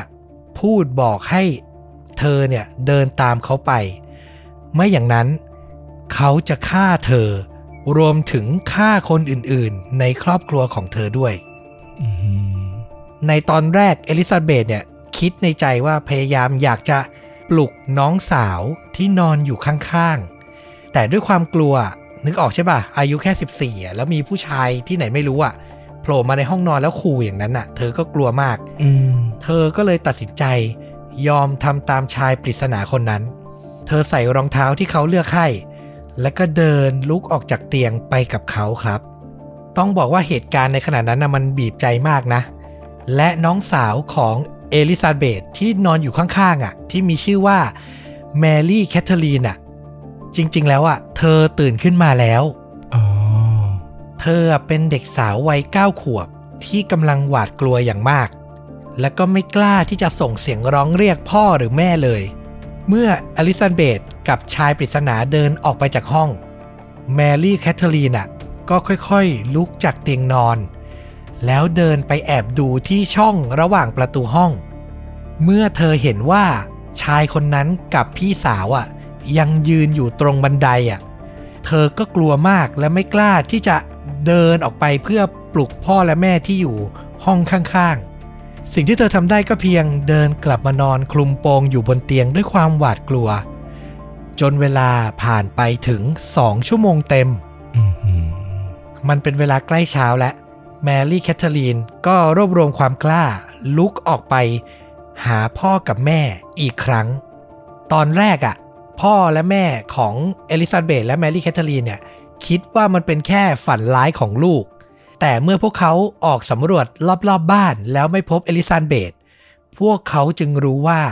เธอถูกลักพาตัวไปจริง ๆ ครับอืมเราเข้าใจแมรี่แคทเธอรีนมาก ๆ เลยเนาะ9ขวบอะเด็กสาวอายุแค่นั้น คือมันทำอะไรไม่ถูกอะนะ คือโทษเธอไม่ได้หรอก เป็นเราช่วงที่อายุเก้าขวบเองเราก็คงทำอะไรไม่ถูกเหมือนกันจริง ๆอะถูกใช่เลย ถึงตอนนั้นเนี่ยครอบครัวสมาร์ทเนี่ย ก็รีบแจ้งความ และเมื่อตำรวจมาถึงสำรวจรอบบ้าน ก็พบว่าไม่มีร่องรอยงัดแงะใด ๆ เลยนะอืมสุดท้ายสรุปได้ว่า คนร้ายอะ เข้ามาทางหน้าต่าง ที่เปิดทิ้งไว้ในครัว เนื่องจากในเย็นวันนั้นน่ะ แม่ของเอลิซานเบธอะทำมันฝรั่งไหม้แล้วกลิ่นมันก็ตลบอบอวนเลยนึกออกปะอ่าคนในบ้านน่ะ ก็เลยเปิดหน้าต่างทิ้งไว้เพื่อระบายกลิ่น แล้วลืมปิด เป็นช่องทางให้คนร้ายอะเข้ามาได้อื้อหือมันจังหวะเหมาะเจาะมากเลยนะเนี่ย ใช่ คือถ้ามีการป้องกันที่ดีกว่านั้น อาจจะมีแบบเสียงดังก๊อกแก๊ก และทำให้พ่อและแม่รู้ตัวได้เร็วกว่านั้นนะอืมอันนี้ก็เป็นแบบรายละเอียดเล็ก ๆ น้อย ๆ ที่น่าเสียดายนะครับ หลังจากวันเกิดเหตุ 5 มิถุนายนนับไป 9 วัน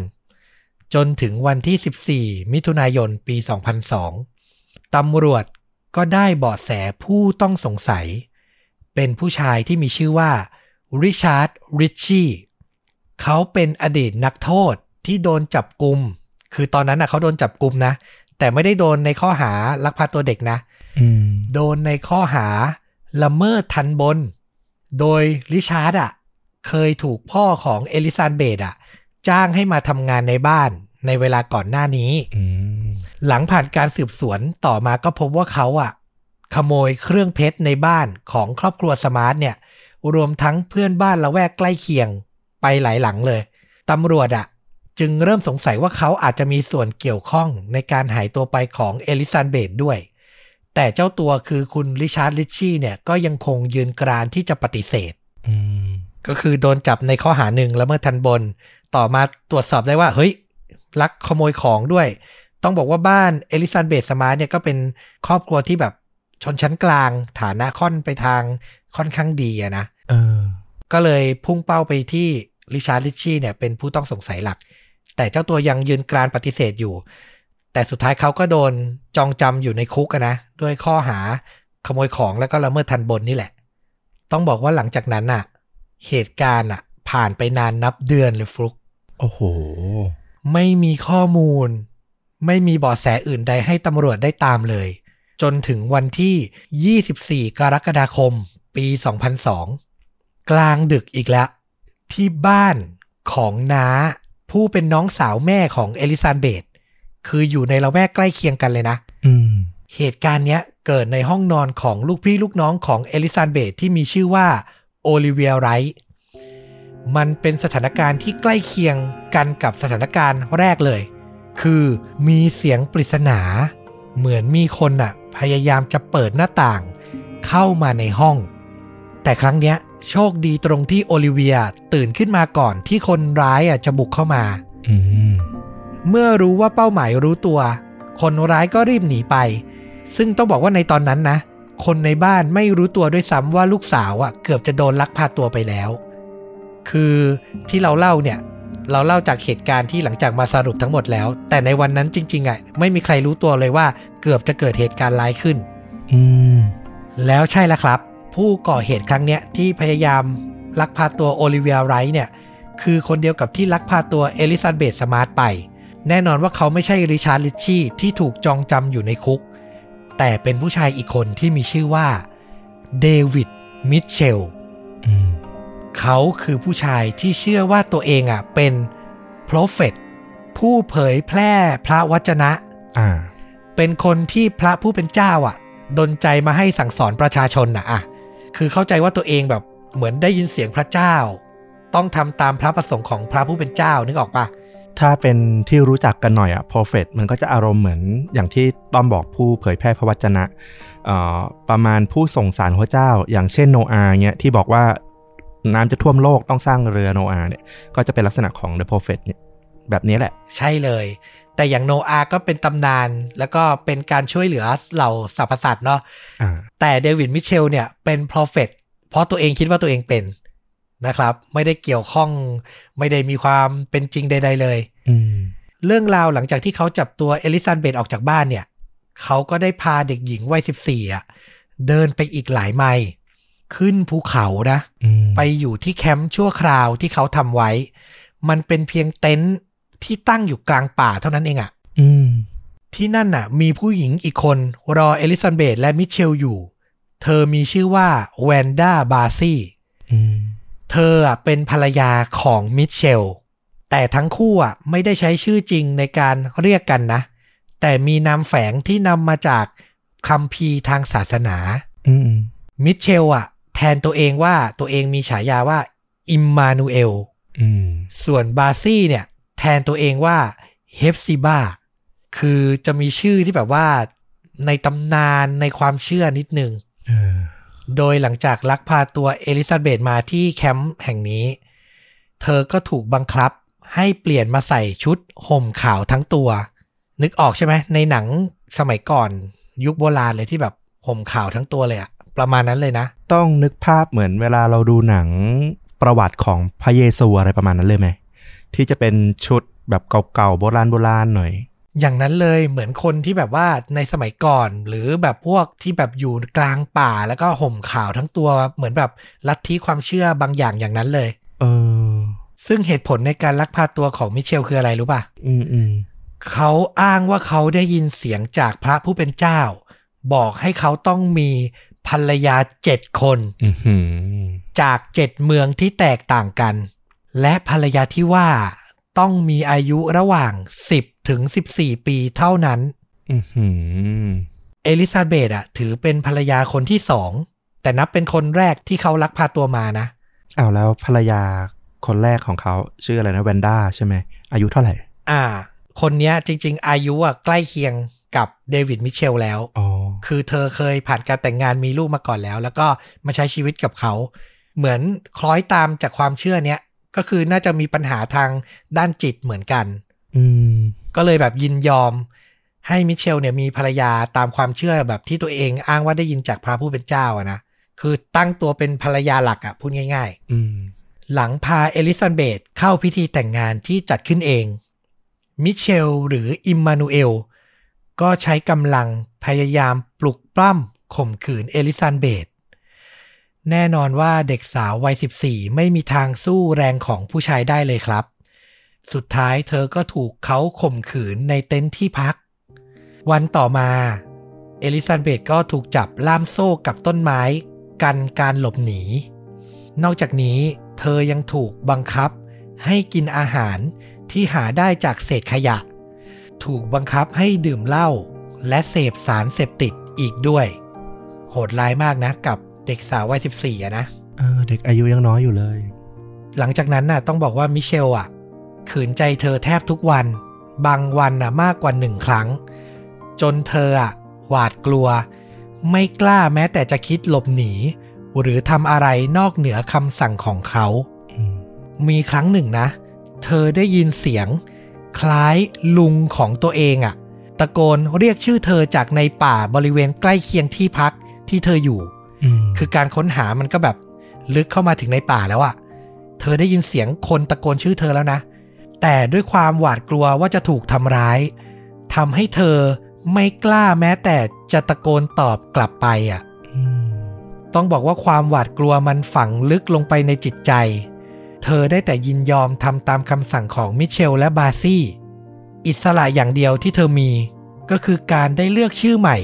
ที่นำมาจากในพระคัมภีร์ที่ทั้งสองคนคือมิเชลกับบาซี่เชื่อถือ และเธอก็เลือกใช้ชื่อที่ชื่อว่าเอสเธอร์คือมิเชลกับบาซี่พยายามจะล้างตัวตนเก่าของเธอไปทั้งหมดเลย ให้เธอเริ่มต้นชีวิตใหม่ เชื่อมั่นในสิ่งเดียวกับที่พวกเขาเชื่อพูดง่าย ๆนะครับ ย้อนนิดนึงสำหรับสาเหตุที่เราเล่าไปก่อนหน้านี้ที่โอลิเวียไรท์ญาติของเอลิซาเบธเกือบโดนลักพาตัวมาด้วยแล้วอะจุดเริ่มต้นมันเป็นเพราะว่าเอลิซาเบธอะต้องการจะเก็บความทรงจำของครอบครัวไว้ในจิตใจบ้างบางวันที่แบบระหว่างนั่งพูดคุยกันอย่างเงี้ย เธอก็ได้เล่าถึงความสนิทสนมระหว่างตัวเธอกับโอลิเวีย ให้เดวิดมิเชลฟัง สิ่งที่เขาทำหลังจากฟังคือ ไม่ได้แบบประทับใจหรือหรืออะไรนะอืมแต่กลับตั้งเป้าหมายว่าจะไปลักพาตัวเอาโอลิเวียผู้เป็นญาติของเอลิซาเบธอะมาเป็นภรรยาคนที่สามอืมเออ คือแบบจิตใจคือเราว่าปัญหาทางจิตมันหนักหนามากจริง ๆอะเขาน่าจะมีอาการหลงผิดอะแล้วเขาคงคิดว่าเรื่องเล่าที่เอลิซาเบธเล่าให้เขาฟังเนี่ย เหมือนเป็นเสียงจากพระเจ้าที่ส่งผ่านเอลิซาเบธมาใบ้ให้เขา รู้ว่าภรรยาอีกคนหนึ่งของเขาจะเป็นใครอะไรอย่างเงี้ย ใช่ แต่พอดูภาพในความเป็นจริงแล้วมันน่ากลัวมากนะคนอย่างเงี้ย อืม คือมัน uncontrol แล้วมันทำไปโดยแบบตรรกะในความเป็นจริงมันไม่ได้เลยอะอืมแต่ก็โชคดีที่เขาทำได้ไม่แนบเนียนพอ ก็เลยทำให้บ้านของโอลิเวียเนี่ยรู้ตัวก่อน ไม่งั้นนะก็เธอก็ต้องเป็นผู้เคอร้ายคนถัดไปนะครับ เหตุการณ์ก็ดำเนินต่อไปฟลุกจนถึง 30 สิงหาคม ปี 2002 ตอนเนี้ยนับเป็นเวลาเกือบ 3 เดือนและที่เอลิซาเบธหายตัวไปอืมในวันนั้นผู้ต้องสงสัยหลักอย่างริชาร์ดริชชี่ที่ถูกจองจำอยู่ในคุก ก็เสียชีวิตลงด้วยอาการเลือดคั่งในสมองอ๋อทำให้ทางตำรวจและครอบครัวสมาร์ทยังคงมืดแปดด้าน ไม่รู้ว่าจะตามหาลูกสาวคนโตจากที่ไหน ในตอนนั้นน่ะ เอลิซาเบธเริ่มได้รับความไว้วางใจ และได้ติดตามมิเชลและบาซี่ออกมาจากที่พักบ้างในบางครั้งอืมเหตุการณ์เกิดขึ้นในวันนั้นที่สำคัญก็คือ พวกเขาทั้ง3คนเดินทางไปยังห้องสมุดประชาชน ก็คือห้องสมุดสาธารณะนะ ที่อยู่ในเมือง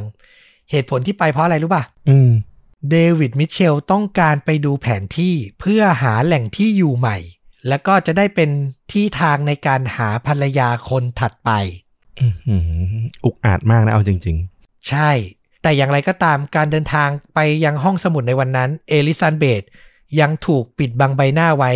ภายใต้ผ้าคลุมศีรษะๆอืมแต่ในวันนั้นถือว่าโชคดี เมื่อมีตำรวจสายสืบคนหนึ่ง เห็นถึงความไม่ชอบมาพากลของทั้งสามคนอืม เขาเดินเข้ามาพูดคุยสอบถามกับมิเชลว่าเคยเห็นเด็กสาวที่หายออกจากบ้านไปที่มีชื่อว่าเอลิซาเบธหรือไม่ คือตำรวจก็คงเห็นเด็กสาววัยใกล้เคียงกับที่เขาตามหาอยู่อะอืมเออ แล้วถูกผ้าคลุมศีรษะอยู่นึกออกปะก็เลยสงสัยเดินมาถาม มิเชลอะใจเย็นมาก เขาตอบปฏิเสธไปว่าไม่เคยได้ยินข่าวไม่เคยพบเห็นเด็กที่ว่านั้นเลย แล้วก็บอกตำรวจเพิ่มเติมว่าหญิงสาวที่มากับเขาที่ปิดบังใบหน้าอยู่เนี้ยเป็นลูกสาวของเขาเองอืมตำรวจก็เจรจาต่อ ขอเปิดดูใบหน้าหญิงสาวคนนี้หน่อย แต่มิเชลอะให้เหตุผลอ้างว่า ตามความเชื่อในศาสนาของเขา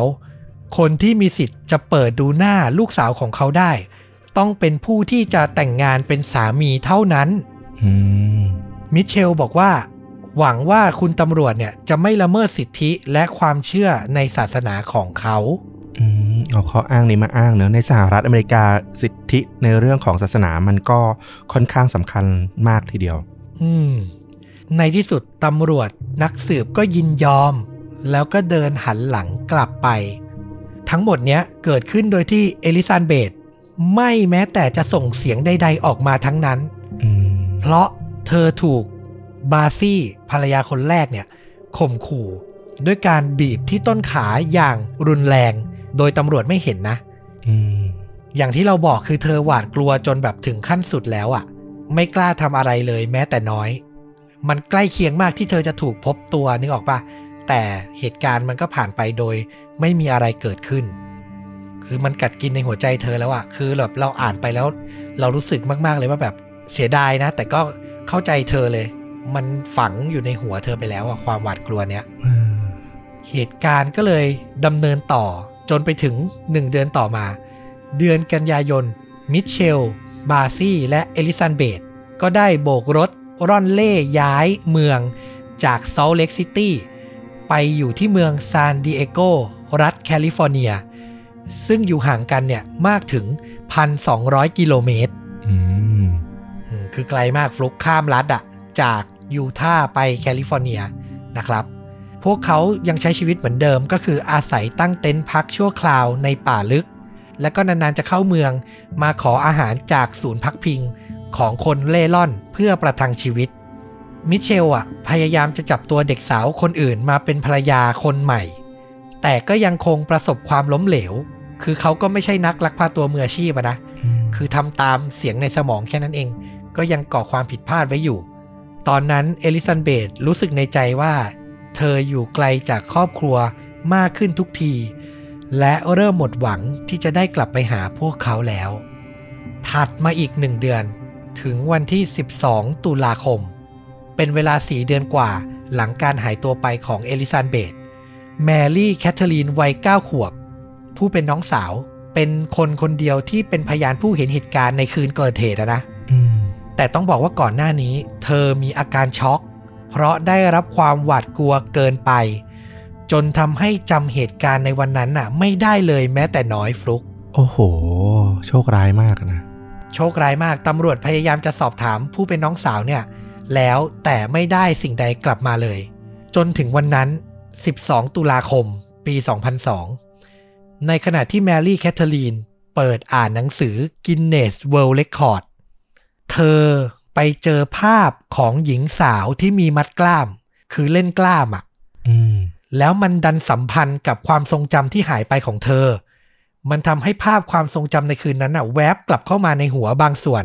อืมเธอจดจำใบหน้าของชายหนุ่ม ผมยาว ผมเผ้าลุงลังอะ่ะ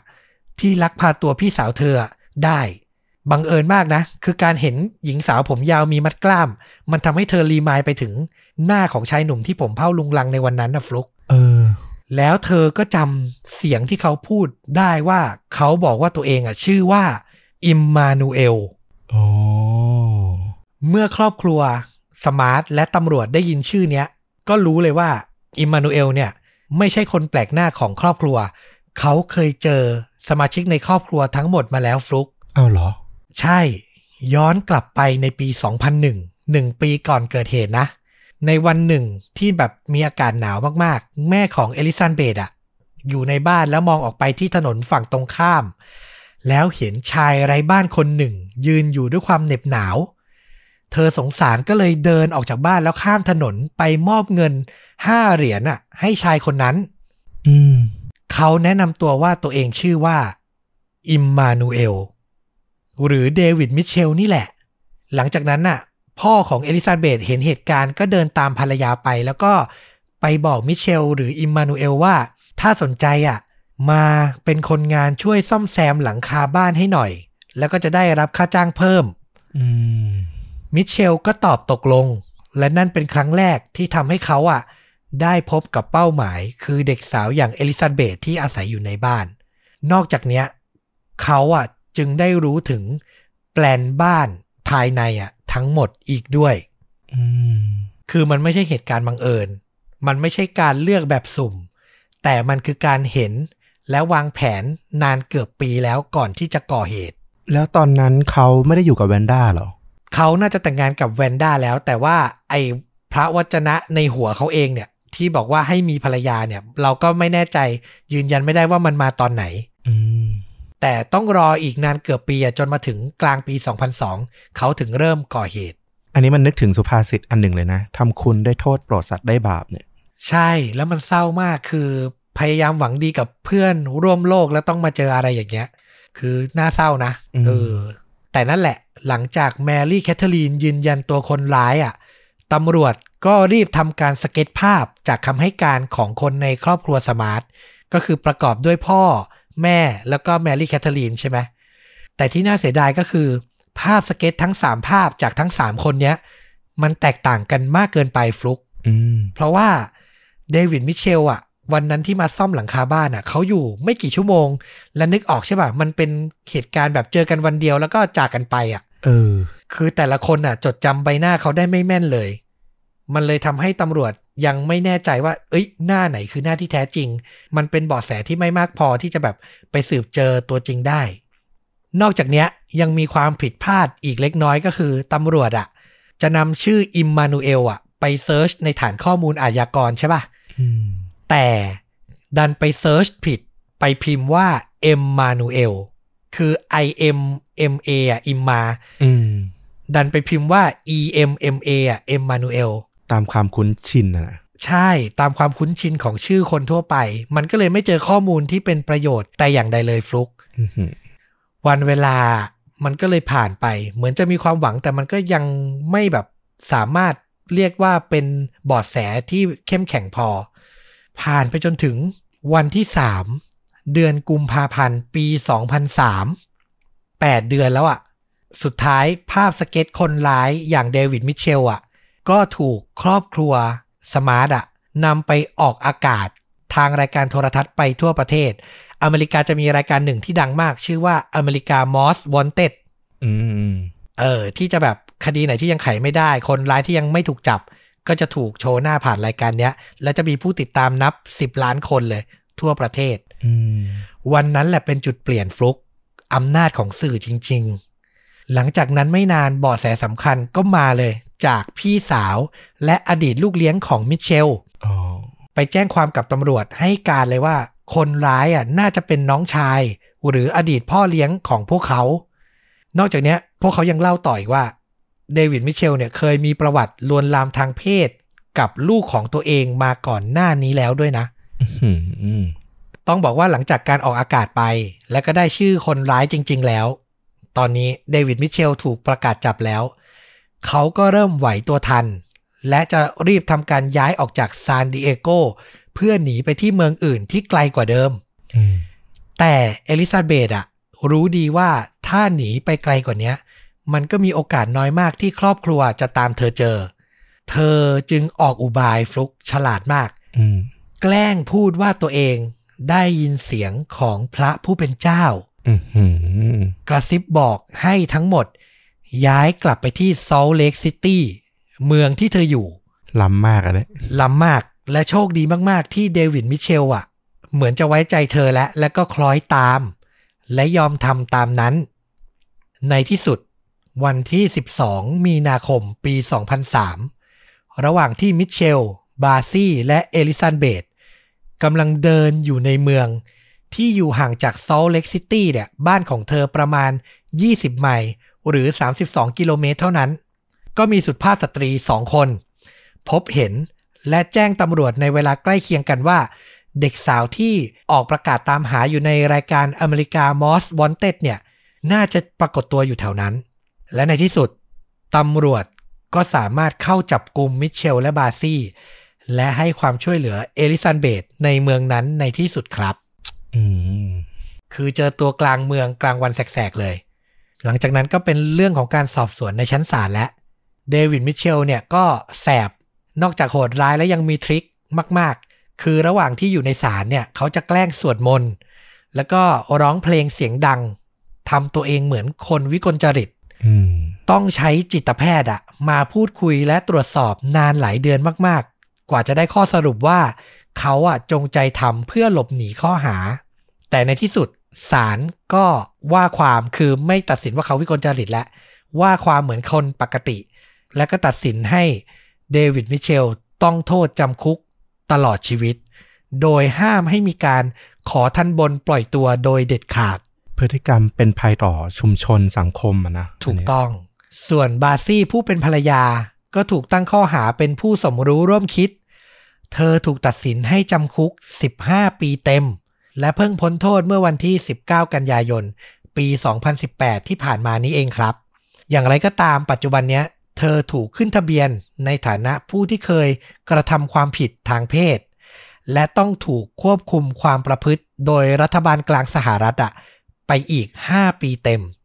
ก็คือต้องรายงานตัวตลอด ใช้ชีวิตปกติไม่ได้นะครับ